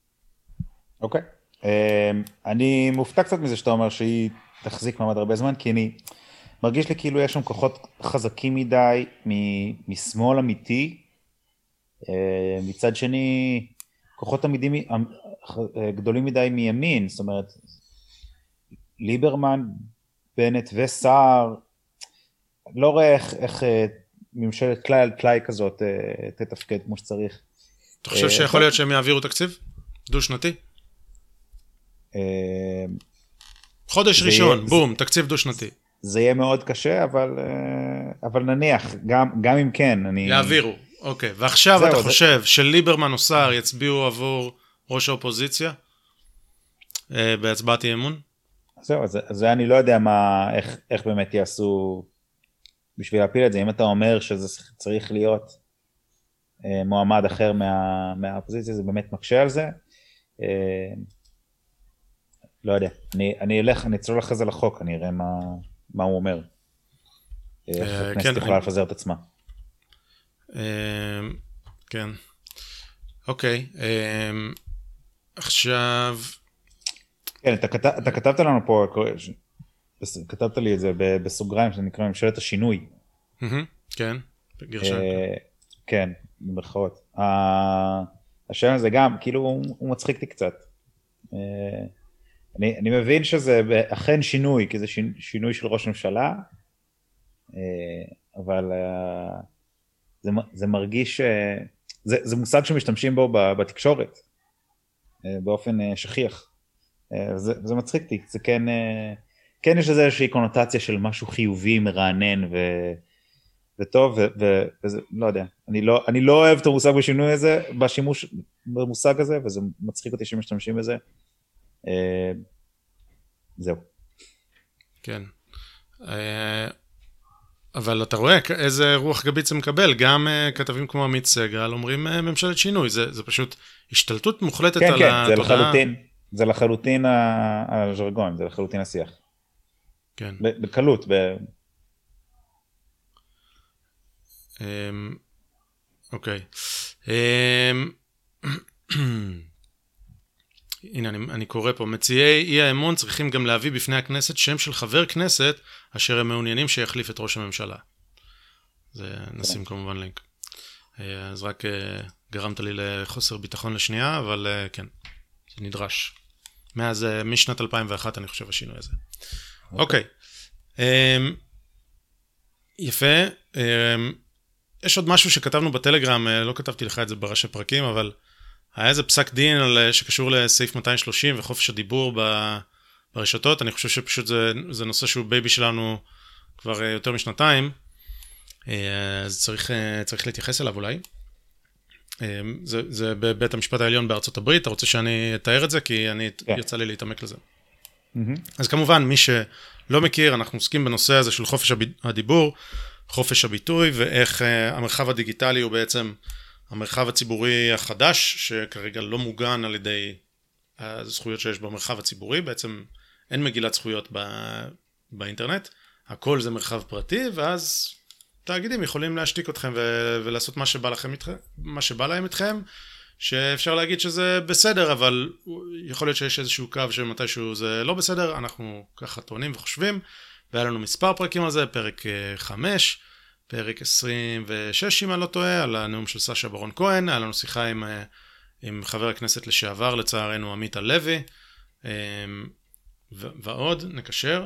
אז דיברנו על זה הרבה, ואני חושב שאנחנו גם אולי מהמוסמכים ביותר לדון בנושא, לפחות בתקשורת שאני צורך בעברית. לא מומחים חוקתיים אה, לחוקה האמריקאית, אבל פשוט יצא לנו לצלול לזה מספיק. אז מה קרה בעצם עכשיו? לפני כשבועיים אה, הגיע תיק אה, לבית המשפט העליון, ואת ההחלטה בנוגע לתיק הזה כתב השופט קלרנס תומאס, שהוא שופט שמרן בבית המשפט העליון האמריקאי. והסיפור הוא כזה, בשנת 2017, טראמפ, כשהיה נשיא, חסם כמה אנשים בטוויטר שלו. ואז הם אה, עתרו לבית המשפט, אמרו, אה, חשבון הטוויטר של אה, דונלד טראמפ, הוא בעצם חשבון הטוויטר של הנשיא, זה מרחב ציבורי, הוא חסם אותי, זה נכס ממשלתי, ו... ואסור לו לעשות את זה. ובית המשפט קיבל את העתירה, וטראמפ היה חסר, אה, חייב להסיר את החסימה מהם, אוקיי? וטראמפ ערער, וזה עלה ככה ב... בית המשפט לערעורים, או הפדרלי בניו יורק קיבל את זה גם, והחסימה באמת הוסרה. ואז זה עלה לבית המשפט העליון, מאז טראמפ עזב את הבית הלבן, וזה הפך לביידן versus Knight, כי ביידן הוא הנשיא עכשיו, ובעצם המדינה מייצגת את, עכשיו את ביידן. אה, ועוד מה ש... עוד דבר שקרה בינתיים, זה שחשבון הטוויטר של טראמפ, אפילו בעודו כנשיא, כבר לא קיים. טוויטר הסירו אותו. אז בעצם בית המשפט העליון אומר, רגע, אם טוויטר יכולים להעלים את הנכס הציבורי, את הנכס הממשלתי, זה אומר שזה לא נכס ממשלתי, נכון? אז זה אומר שהכל uh, בטל, כל הפסיקות הקודמות צריכות לחזור לבית המשפט ובעצם uh, להתבטל. ו... ו... זהו, בגדול זה הופך לעקר, כי זה כבר לא משנה, אין חשבון טוויטר וזהו, נגמר. אבל אז הוא כותב uh, חוות דעת, או, או ביטר, שהוא לא מחייב עד כמה שאני מבין, אבל הוא מסביר את uh, הלך הרוח שלו ומה, ואיך לדעתו צריך, uh, צריך להיות. וחשוב להגיד, תומאס הוא לא, uh, קלרנס תומאס הוא לא שופט אקטיביסט, הוא שופט שמרן. ולכן הנטייה, או מה שאני... אני אשפוט אותו לפיו, זה האם הוא עכשיו מנסה לייצר חוקים יש מאין, האם הוא קורא דברים אל תוך החוקה וכל מיני דברים כאלה שעושים אה, אקטיביסטים.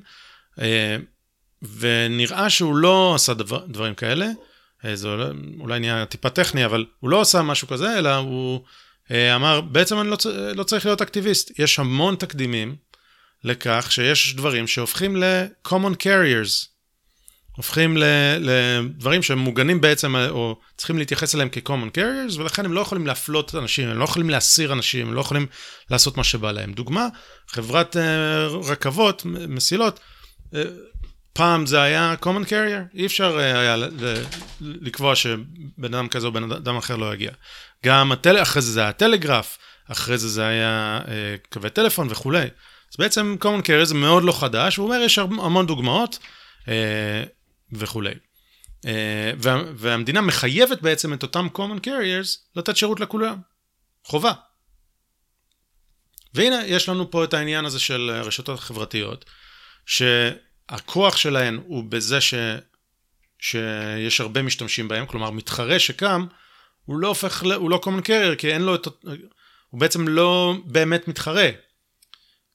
אה, הוא מסביר את זה אה, ביתר סט, אני, באריכות, אני לא רוצה ממש לצלול להכל, אה, אבל, אבל בעצם זה הפך את חלק מהרשתות החברתיות האלה, וגם את גוגל, ל-common carriers, וככה צריך להתייחס אליהם, והן צריכות לתת לפי דוקטרינות כאלה שכבר יש להן תקדימים, והן תופסות כבר היום, לא צריך לשנות שום דבר, כבר תופס. יותר מזה הוא אומר, שהוא בא בביקורת לבתי משפט בארצות הברית, שלוקחים את סעיף 230 שדיברנו עליו uh, בעבר, סעיף 230 ל-Communications Decency Act, שאומר בעצם uh, תשתית אינטרנט היא חסינה מתביעה, כל עוד היא עובדת ומסירת תוכן in good faith, כדי למנוע אובסניטי, uh, כאילו דברים uh, uh, מגעילים, uh, אלימות קשה, דברים לא חוקיים אה, כן. וכולי. אז כל עוד עובדים ב-good faith, אז הם חסינים. אבל מה שתומאס אומר, בתי המשפט אה, התחתונים יותר טועים בכך שהם מפרשים את אה, סעיף 230, ככה שהוא מכסה גם bad faith. ו... וזה לא יכול להימשך ככה. ובעצם אותה, אותו bad faith הוא הרבה יותר מסוכן מזה, כי הוא מאפשר לגורמי ממשל כמו חברי קונגרס, לאיים על חברה פרטית, שאם לא ת, תסירו כך וכך, אנחנו נעשה עליכם סנקציות ומיסים ועניינים וכל מיני זה, דברים שקורים, וגם לזה עשינו follow-up ודיברנו על איך חברי קונגרס מאיימים על גוגל ועל פייסבוק שיסירו תוכן אחרת, ובעצם זה גורם, ברגע שיש bad faith, זה גורם לזה שהממשלה יכולה לצנזר את האזרחים by proxy על ידי אה, שימוש באותן פלטפורמות אה, פרטיות. אמ, ניתן איזה דוגמה, נניח שנבחר היום נשיא שהוא גדל עם ג'ק דורסי, שהוא הבעלים של טוויטר, מנכ"ל טוויטר, גדל איתו חברים הכי טובים, והוא נבחר לנשיא, אוקיי? אז דמיינו שאותו נשיא מתקשר לג'ק דורסי בטלפון, ואומר, היי, שומע, יש לי פה איזה יריב פוליטי שמאיים עליי כך וכך, תסיר את החשבון שלו. וג'ק דורסי עושה את זה, ימצא תירוץ, יגיד, אה, הוא עשה, עבר על התנאי שירות שלנו, הוא עשה זה, כתב הסתה, לא משנה, ימצא תירוץ ויסיר אותו. אז ברור לנו שזה הממשלה משתמשת במישהו בשביל להשתיק אזרחים. אה, בשורה התחתונה תומאס אומר שיש פה מה לדון בהקשרי הצנזורה ברשת, וה, והוא חושב שהתיקון הראשון לחוקה, אה, תיקון של חופש הדיבור, הוא תחת סיכון ואיום בסיטואציה הזאת. בגדול מזמין אנשים לתבוע, ויש כמה תביעות שהן כבר בדרך. במעלה בתי המשפט שיגיעו לבית המשפט העליון, ובסופו של דבר זה, זה יגיע לבית המשפט העליון שיגיד, רגע, סעיף 230, הפרשנות שלו עד היום הייתה שגויה, צריך לפרש אותו ככה, ובעצם זה תקדים מחייב שיחייב את כל בתי המשפט אה, מתחת.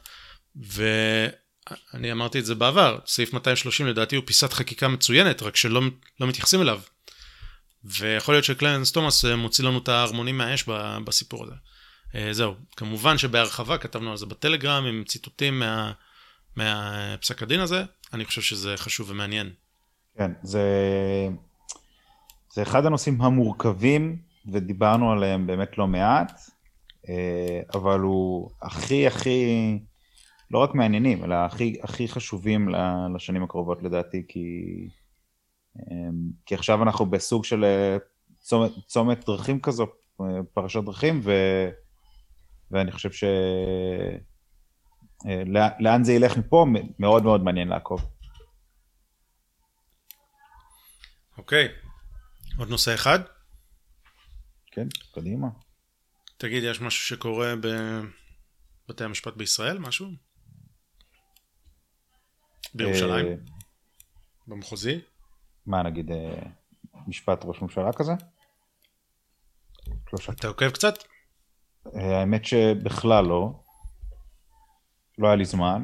אני מקווה שבימים הקרובים יהיה לי ככה קצת יותר זמן להתעדכן גם אחורה.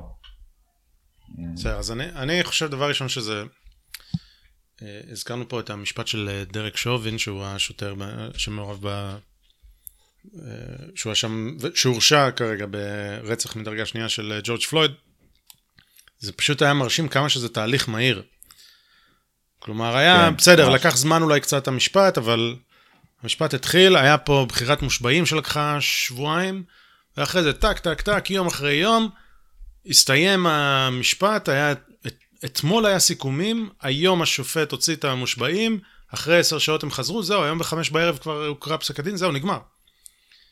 פשוט מתקתקים, זה פשוט שירות טוב יותר לאזרח. שובין היה יכול להיות פה במשפט גם אה, בישראל, הוא היה יכול למצוא את עצמו שלוש שנים במשפט.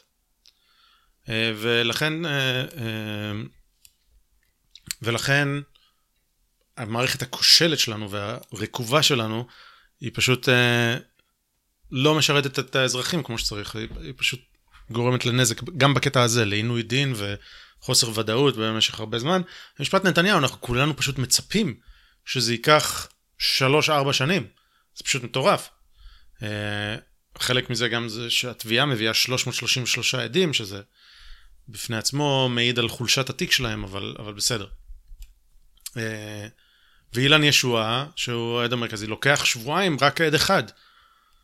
הם לא עושים סשנים של ימים שלמים, הם עושים חצאי יום פה ושם וזה, פשוט מריחה אחת גדולה. Uh, אז אני חושב שדבר ראשון צריך לציין את זה, שאנחנו, עצם זה שאנחנו מצפים שמשפט פלילי יארך אה, שנים, זה, זה פשוט מטורף. תחשוב על אה, אנשים פרטיים, כן. על, על אלוביץ' ואפילו על, אה, על הזוג אלוביץ' ואפילו על אה, נוני מוזס, שפשוט צריכים לעבור את זה במשך שנים על גבי שנים. אה, וכמובן שאנשים הרבה יותר חלשים ומוחלשים מהם, זה נורא. לא, ו- זה נורא. ואנחנו, כן? הציבור, כאילו... במקרה הזה של משפט ראש הממשלה, כן, אבל אני אומר, הזה, תחשוב על כן. משפט רגיל. תחשוב על רון, רומן זדור, ואני לא יודע כמה זמן לקח המשפט שלו, אבל זה כן. לא היה שבועיים. זה לא היה שבועיים. אמ, אוקיי, עכשיו, אה, היה פשוט הרבה דברים שקרו בהליך המקדים, שהפרקליטות נתפסה על חם משקרת. אה, לדוגמה, שעשו, שהם לא רוצים, כל מיני דברים שהם השחירו ולא רצו להעביר לסנגורים, זה לא רלוונטי. היה נגיד חומר שהם לא רצו להעביר לסנגורים, כי אמרו זה בכלל לא קשור לחקירה, וזה קשור לתיק אלף הישן, שזה גם איזושהי המצאה. אנחנו צריכים מתישהו לצלול לכל הדבר הזה, כי הפרטים פה הם פשוט מדהימים. אה, ובית המשפט המחוזי קיבל את טענת הפרקליטות ולא נתן להגנה חומר שההגנה רוצה. אוקיי? ההגנה אומרת, אני חושבת שזה רלוונטי בשביל להגן. התביעה הממשלתית אומרת, לא, זה לא רלוונטי, ובית המשפט מקבל. עכשיו, אני חשבתי שצריך לתת, בהליך נאות, צריך לתת את כל הכלים למישהו להגן על עצמו, נכון? כן. החוקיים. ואתה מסתיר מידע? מה כאילו אם זה התירוץ? לא רלוונטי, זה לא רלוונטי. כן, אם זה לא רלוונטי, תביא? כן. יכול להיות שיש לו איזה זווית, איזה נרטיב שאתה לא חושב עליו, כי אתה תובע והוא סנגור, כן. אה, אבל מה שמעתי זה שבית המשפט העליון, השופט אלרון, שמונה על ידי שקד לפני כמה שנים, שהוא שופט סנגוריאלי נחשב, הפך את ההחלטה של בית המשפט המחוזי, בעוד כן. המשפט עדיין מתקיים, והעביר לפרקליטים אה, אה, חומרים שטענו שהם לא רלוונטיים, נכון. והוא אומר, שיקרתם, תעבירו. תעבירו. עכשיו, עוד דברים היו של הקלטות אילן ישועה, הקלטות שהוא מחק, אי אפשר לשחזר אותם, מסתבר שתוך כמה שעות שחזרו אותם, כן. אה, ו- וכולי וכולי, פשוט נתפסים משקרים. אה, והם התחילו עם העד הכי חזק שלהם עם אה, אילן ישועה, ומסתבר שאנחנו יודעים כבר את כל מה שהוא רוצה להגיד, כי כבר הכל הודלף, אין להם איזה שפן שהם שלפו עכשיו. יותר מזה, אילן ישועה נפל בלשונו כמה פעמים, הוא מחליש מאוד את התיק של התביעה. לדוגמה, הוא אומר אה, שהוא רצה, ישועה אומר, רציתי להביא את ערן טיפנבורן כי נמאס לי לנהל את הסיקור המוטה. הוא הגיע מניהול אתר ynet והוא יודע איך לנהל את הסיקור המוטה לטובת המוציא לאור בלי בעיות והתנגדויות, כי ככה עובדים הדברים בוויינט. כן. בעצם הוא אומר, אני, לחצו עליי, אז רציתי להביא מישהו שמתמחה בזה שלוחצים עליו ועושה, ועושה זה. בעצם הוא אומר, ההיענות החריגה שמאשימים בה את נתניהו, זה חריג, זה, זה לא חריג, זה הסטנדרט. היא לא חריגה, זה קורה כל הזמן, וככה עובדים בוויינט אגב. זה מה כן. שקורה בוויינט. אז, אז פשוט, אתה סותר את כל הטיעונים. אה, והיה עוד דברים ש, שמתארים, אה, אתמול הוא אמר משהו על, אה, על זה שלחצו, על אלוביץ' כן למכור, לא למכור, איזה, סליחה, כן למכור, של נתניהו כאילו לחץ שאלוביץ' ימכור את זה למישהו אחר. זאת אומרת, רגע, אם יש פה עסקת שוחד ויש להם כזה דיל מושחת, מה פתאום נתניהו רוצה שאלוביץ' ימכור לאיזה גרמני? אה, זה, זה לא מסתדר עם התזה של שוחד ושל עסקה של תן וקח. כי נתניהו, כן, נתניהו לכאורה לוחץ, אלוביץ' אגב כמובן לא, לא יודע את זה מידע ראשוני, זה הכל אה, טלפון שבור, אבל זה פשוט נגד הנרטיב, זה, זה פשוט אה, מדהים. כן. אה, איפה, איפה אתה מתעדכן בכל זה? מה, מה המקור שלך? מעניין אותי. אני מודה שהייתי רוצה לעקוב הרבה יותר, ועוד דבר שאפשר להגיד זה שמשפט דרק שובין, אתה יכול לראות אותו בווידאו. כן. בישראל אתה לא יכול לראות כלום, אפילו המשפט של ראש ממשלה, אין, ב, אין בווידאו, זה, זה פשוט... אה, אני לא מצליח להבין דלתיים איזה סנגוריה יש לזה. אבל... כן, כן. דלתיים פתוחות, אבל רק אה, פיזית. אה, כן. זה- בגלל זה הקטע. היה, היה הרי את הדיון בנוגע ל... מה זה היה? לפני כמה חודשים, אה, בהרכב מור- מורחב, שהיה... אה, ששודר אה, בנוגע למה זה היה? בנוגע להאם ראש ממשלה יוכל לקיים תחת... להקים ממשלה תחת כתב שהיה אישום. לפני שנה, כן. כן. זה היה עם רייטינג מטורף בארץ, למה כן, שאני יודע. מעל מיליון צפיות בסרטון, כן. בסרטון הראשון, כן. זה היה, זה היה כאילו הצצה מיוחדת למה שקורה. אה, קיצור, חבל, חבל שזה לא ככה. כן, ואיפה אני מתעדכן? אז אני משתדל, אני לא צורך את ערוצי החדשות העיקריים בישראל, אבל אני עוקב אה, גם בטלגרם אחרי אה, כתב המשפט של סרוגים, לדעתי אתמול הוא הודיע שהוא עובר לערוץ 20, קוראים לו אברהם בלוך. כן. ממש בחריצות נותן אה, דברים ומסמכים וזה. אני כמובן לא מצליח לקרוא הכל, אבל אה, מעדכן היטב. אה, וכל מיני אורחים לשעבר של הפודקאסט, עוקב אחרי שמחה רוטמן ואחרים. עוקב גם אחרי אנשים שלא מסכימים איתי ומנסה מנסה להבין מה הם אומרים, אבל אני לא תמיד מצליח להבין. יש עוד דבר שקשור למערכת המשפטית, ואני בטוח שזה היה הדבר הכי חם בחדשות בישראל בשבוע האחרון. לפני כשבוע הוציא אה, אה, נציב אה, תלונות הציבור על מייצגי המדינה בערכאות, בעצם נציב ביקורת הפרקליטות, השופט בדימוס דוד רוזן, הוציא איזושהי החלטה נגד uh, התביעה המשטרתית. אני בטוח ששמעת על זה מלא, זה היה כל הזמן, נכון? כותרות ראשיות. אין לי מושג על מה אתה מדבר. אוקיי. אז, אז הסיפור, בלי לצלול יותר מדי, אנחנו דיברנו בעבר על, ניצב, על אה, תת ניצב גיא ניר, דיברנו על זה עם מיכאל דבורין, שהוא מישהו שחושף שחיתויות במשטרה, אומר יש פה שיטה מושחתת, הלך למפכ"ל החדש רוני אלשיך, אמר לו שים לב, יש פה, יש פה ארגון מושחת, הנה כל החומר, ובתגובה רוני אלשיך גיבה את, ה, את המושחתים לכאורה, את הניצבים, ודפק ל- לתת ניצב גיא ניר אה, אה, קצין בודק ו... אה, נו, אה, השעיה, חופשה כפויה משמעתית והכל. במשך חמש שנים הוא היה בחופשה כפויה, והיום הוא עזב את המשטרה. אבל יחד איתו הייתה עוד קורבן. שהייתה הייתה מישהי שעבדה יחד איתו, אה, רב פקד צדיק. צדי.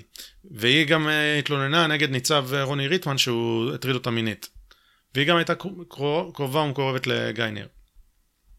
והיא ממש נסחבה במלחמה של, של הניצבים, נכנסה שם למערבולת, וגיא ניר יצא, והיא עדיין לא יצאה, אותה עדיין מחזיקים בגרון. אה, ובגדול היא התלוננה גם אה, לנציב, לדוד רוזן, לנציב רוזן. עכשיו, היא התלוננה פעם אחת, ואז המשטרה הגיבה, ודוד רוזן אה, נתן איזושהי החלטה חלבית שאומרת, כן, בסדר, זה לא כזאת תלונה, זה, ואז היא אמרה, שים לב, אתה טועה, הטעו אותך, הנה עוד פרטים והנה מידע. עכשיו, אני לא יודע מה בדיוק היא הגישה, אבל הנציב דוד רוזן כותב את הדבר הבא. בירור התלונה, אה, סליחה, בירור תלונה העלה כי התביעה המשטרתית מסרה לנציבות מידע לא נכון החוטא לאמת באופן שנוח לגרסתה ותומך בעמדתה והציעה לנאשמת בהליך המתקיים בבית הדין משמעתי בוא נגיד, צדיק עומדת לבית דין משמעתי בתוך המשטרה, אוקיי? אה, אז התביעה המשטרתית הציעה לנאשמת בהליך, לנאשמת בהליך המתקיים בבית דין משמעתי לחזור מכתב האישום נגדה בתמורה לביטול תביעה אזרחית שהגישה כנגד המפכ"ל לשעבר. הנציב קבע כי התמונה שנצטרה אינה קשה ומטרידה לא מעט ואינה מתיישבת עם חובת המערך מערך התביעות במשטרת ישראל. ואני יכול למצוא פה עוד ציטוטים, אבל אני רוצה להסביר. היא תבעה את רוני אלשיך שקרא לה בטלוויזיה עבריינית. תבע אותו דיבה. והתביעה המשטרתית... זה, זה תביעה אישית אליו? תביעה או... אזרחית נגד רוני אלשיך. כן. שהיום הוא כבר לא מפכ"ל. Mm-hmm. תביעת דיבה אזרחית. והתביעה המשטרתית סוחטת אותה באיומים ואומרת אנחנו נפסיק את הדין המשמעתי שלך, את התהליך המשמעתי, אם תסירי את התביעה נגד רוני אלשיך. השחיתות כן. הזאת היא פשוט מטורפת. שזה, כן. אה, ו- ויש פה עוד שלל ציטוטים פשוט, פשוט מזעזעים, ואלה האנשים שהם אחראים, ש- שבני גנץ יקרא להם אה, שלטון החוק, כן? אה, זה, זה פשוט, אה, אותי זה, זה מזעזע. כן, וכמובן מטורף. שזה היה בכותרות, נכון? מטורף. אה, זה, זה מלפני כמה ימים, זה מלפני פחות משבוע לדעתי. אז זה פשוט מטורף. אה, כל זה אגב שההליך המשמעתי נגדה כבר הם הגיעו להסכם והמשטרה ביטלה את ההסכם בגלל שגיא ניר לא הסכים לאיזה משהו אז הם ביטלו את ההסכם עם צדיק הם ממש מתעללים בה. פשוט נורא. גם אני לא יודע מי זאת אבל שמעתי שיש לה בעיות בריאותיות בגלל הדבר הזה זה כבר חמש שנים ש... שהיא לא תגיד איזה, נפגעת הטרדה מינית, כן? לכאורה. כן. איפה, איפה כל ה... איפה מרב מיכאלי שתגיד נפגעת, נפגעת הטרדה מינית והציבור רוצה ש... שנגן עליה? כן, לא, זה פשוט, זה פשוט מטורף. כאילו אין שום קשר בין, המק... בין המקרים, בין. בין התביעה שלה אה, נגד אלשיך לבין זה, ואיכשהו הקשר הזה נעשה, זה פשוט לא יאומן. אני מקריא עוד משפט. לציין שוב, לא מדובר בעניין פורמלי טכני. הצגת הפסקת ההליך המשמעתי כנגד מפקדה של הפונה אה, הינה בבחינת אה, הקמת חיץ וחומת ברזל בין שני הנאשמים אשר אה, באשר להמשך ניהול ההליכים תוך מתן הצדקה להפעלת דין שונה בעניינם. וכולי וכולי. אני פשוט יש פה, יש פה החלטה באמת בשפה הכי חריפה שאפשר ומה שהכי טרגד, טרגי בסיפור הזה זה שהוא יכול לכתוב ל, ללמפות מה שהוא רוצה, אין לו שום סמכות. אין לו, כן. ואותם אנשים, אותם אנשים שהתעמרו, אה, ניצב דוד ביטן ואנשים שהתעמרו בצדיק כבר חמש שנים, קודמו, היום סגן המפכ"ל, דוד ביטן. אה, זה לא אותו דוד ביטן, זה ביטן בתף. אה, האנשים האלה פשוט ממשיכים להתקדם. כן, מטורף, מטורף, מטורף. אה, זה מזכיר, זה מזכיר לי את אה, מנאייק של אה, רועי עידן בגרסה קצת אחרת, אבל כאילו כן, דברים כאלה באמת קורים. עוד ציטוט: לא ניתן להקל ראש בהצעה הפסולה זו של התביעה המשטרתית. התביעה המשטרתית פונה לנאשמת בהליך המתקיים בבית דין משמעתי ומציעה לה לחזור מכתב האישום נגדה באם תסכים למחוק או לחזור מתביעה אזרחית שהגישה כאזרחית המדינה. המממשת זכותה לפנות להערכת, להערכאות על פגיעה בשמה. מדובר בהצעה פסולה בתכלית הפסלות, וכולי וכולי. כן. אתה, אתה, אתה צודק גם שמה שמאוד מדהים, בנוסף לכל מה שאתה מתאר עכשיו, זה שאין על זה הד תקשורתי כמעט בכלל. לא, מדבר, זה, זה לא פשוט, אה, אני, זה יישמע אה, חריף, אבל אני חושב שהתקשורת התאגידית, לא תאגיד השידור, אלא באופן כללי, תקשורת ה-corporate press, מה שנקרא, אמ, משתפת פעולה. התפקיד, התפקיד שלהם הוא לטמטם את העם. הם עושים אה, עבודה, חל... רבים מהם לא בכוונה, כן? אה, אבל זה מה שהם עושים. ואני... אה, אני, אני חושב, ו, והרבה זה בגלל אינטרסים כלכליים, כי אם העם מטומטם אני יכול למכור רייטינג כזה או רייטינג אחר, יכול להיות. אבל אני חושב שבזה אנחנו צריכים להילחם, בגלל זה אנחנו מדברים פה כבר כמעט שעתיים. yup. כי, כי זה פשוט, אה, הטמטום הזה צריך להיפסק. צריך, אף, צריך לא לראות את הערוצים האלה ולא להקשיב לתוכניות האלה, כי זה מטמטם, וצריך שהמודל העסקי שלהם ייכשל. זה מה שהייתי רוצה. הם כולם צריכים uh, לקרוס עם הפרקטיקות האלה. Uh, ו- ולא לציין, לא, שהדבר הזה לא יהפוך לסיפור. זה פשוט, uh, אני אגיד בגידה, אבל בגידה, דיברנו על זה פעם. זה בגידה ערכית. מה, מה אני מתכוון בבגידה? לא treason. בעברית, בעברית אומרים בגידה, זה נשמע זה. אני לא מתכוון לטריזן, אני מתכוון לביטרייל, שאני לא חושב שיש uh, לזה הפרדה בעברית. אני מתכוון לביטרייל, זה, כן. זה בגידה באמון. כן. בגידה במדינה, בגידה באמון. Uh, אתם לא עושים את תפקידכם, אתם עושים הפוך מתפקידכם, ותתביישו. יופי, בנימה אופטימית זו.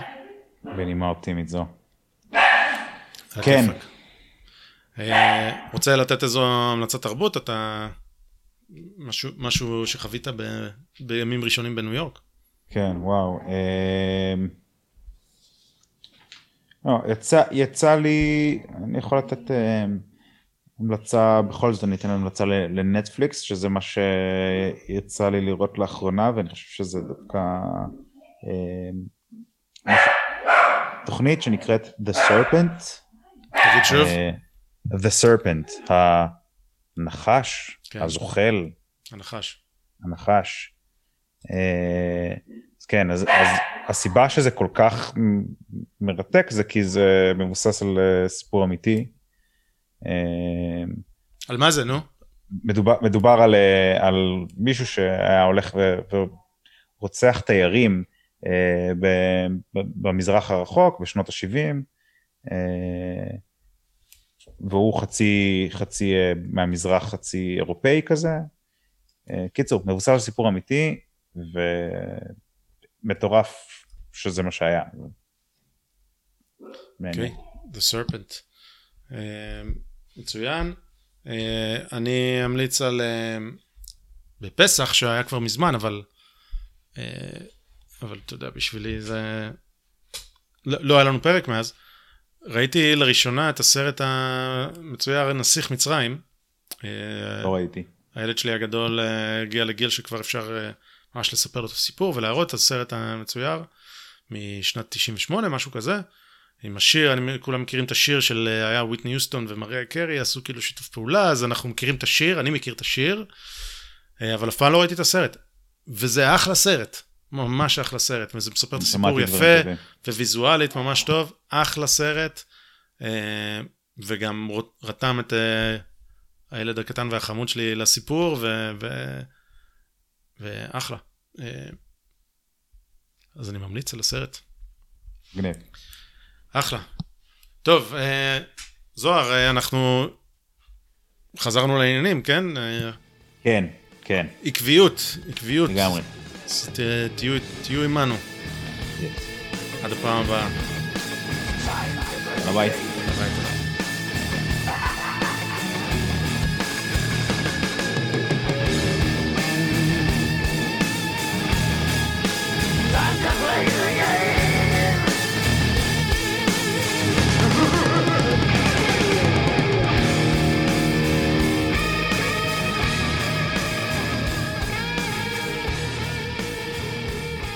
אם אהבתם את מה ששמעתם, אתם מוזמנים לעקוב אחרינו ולהצטרף לערוץ הטלגרם שלנו.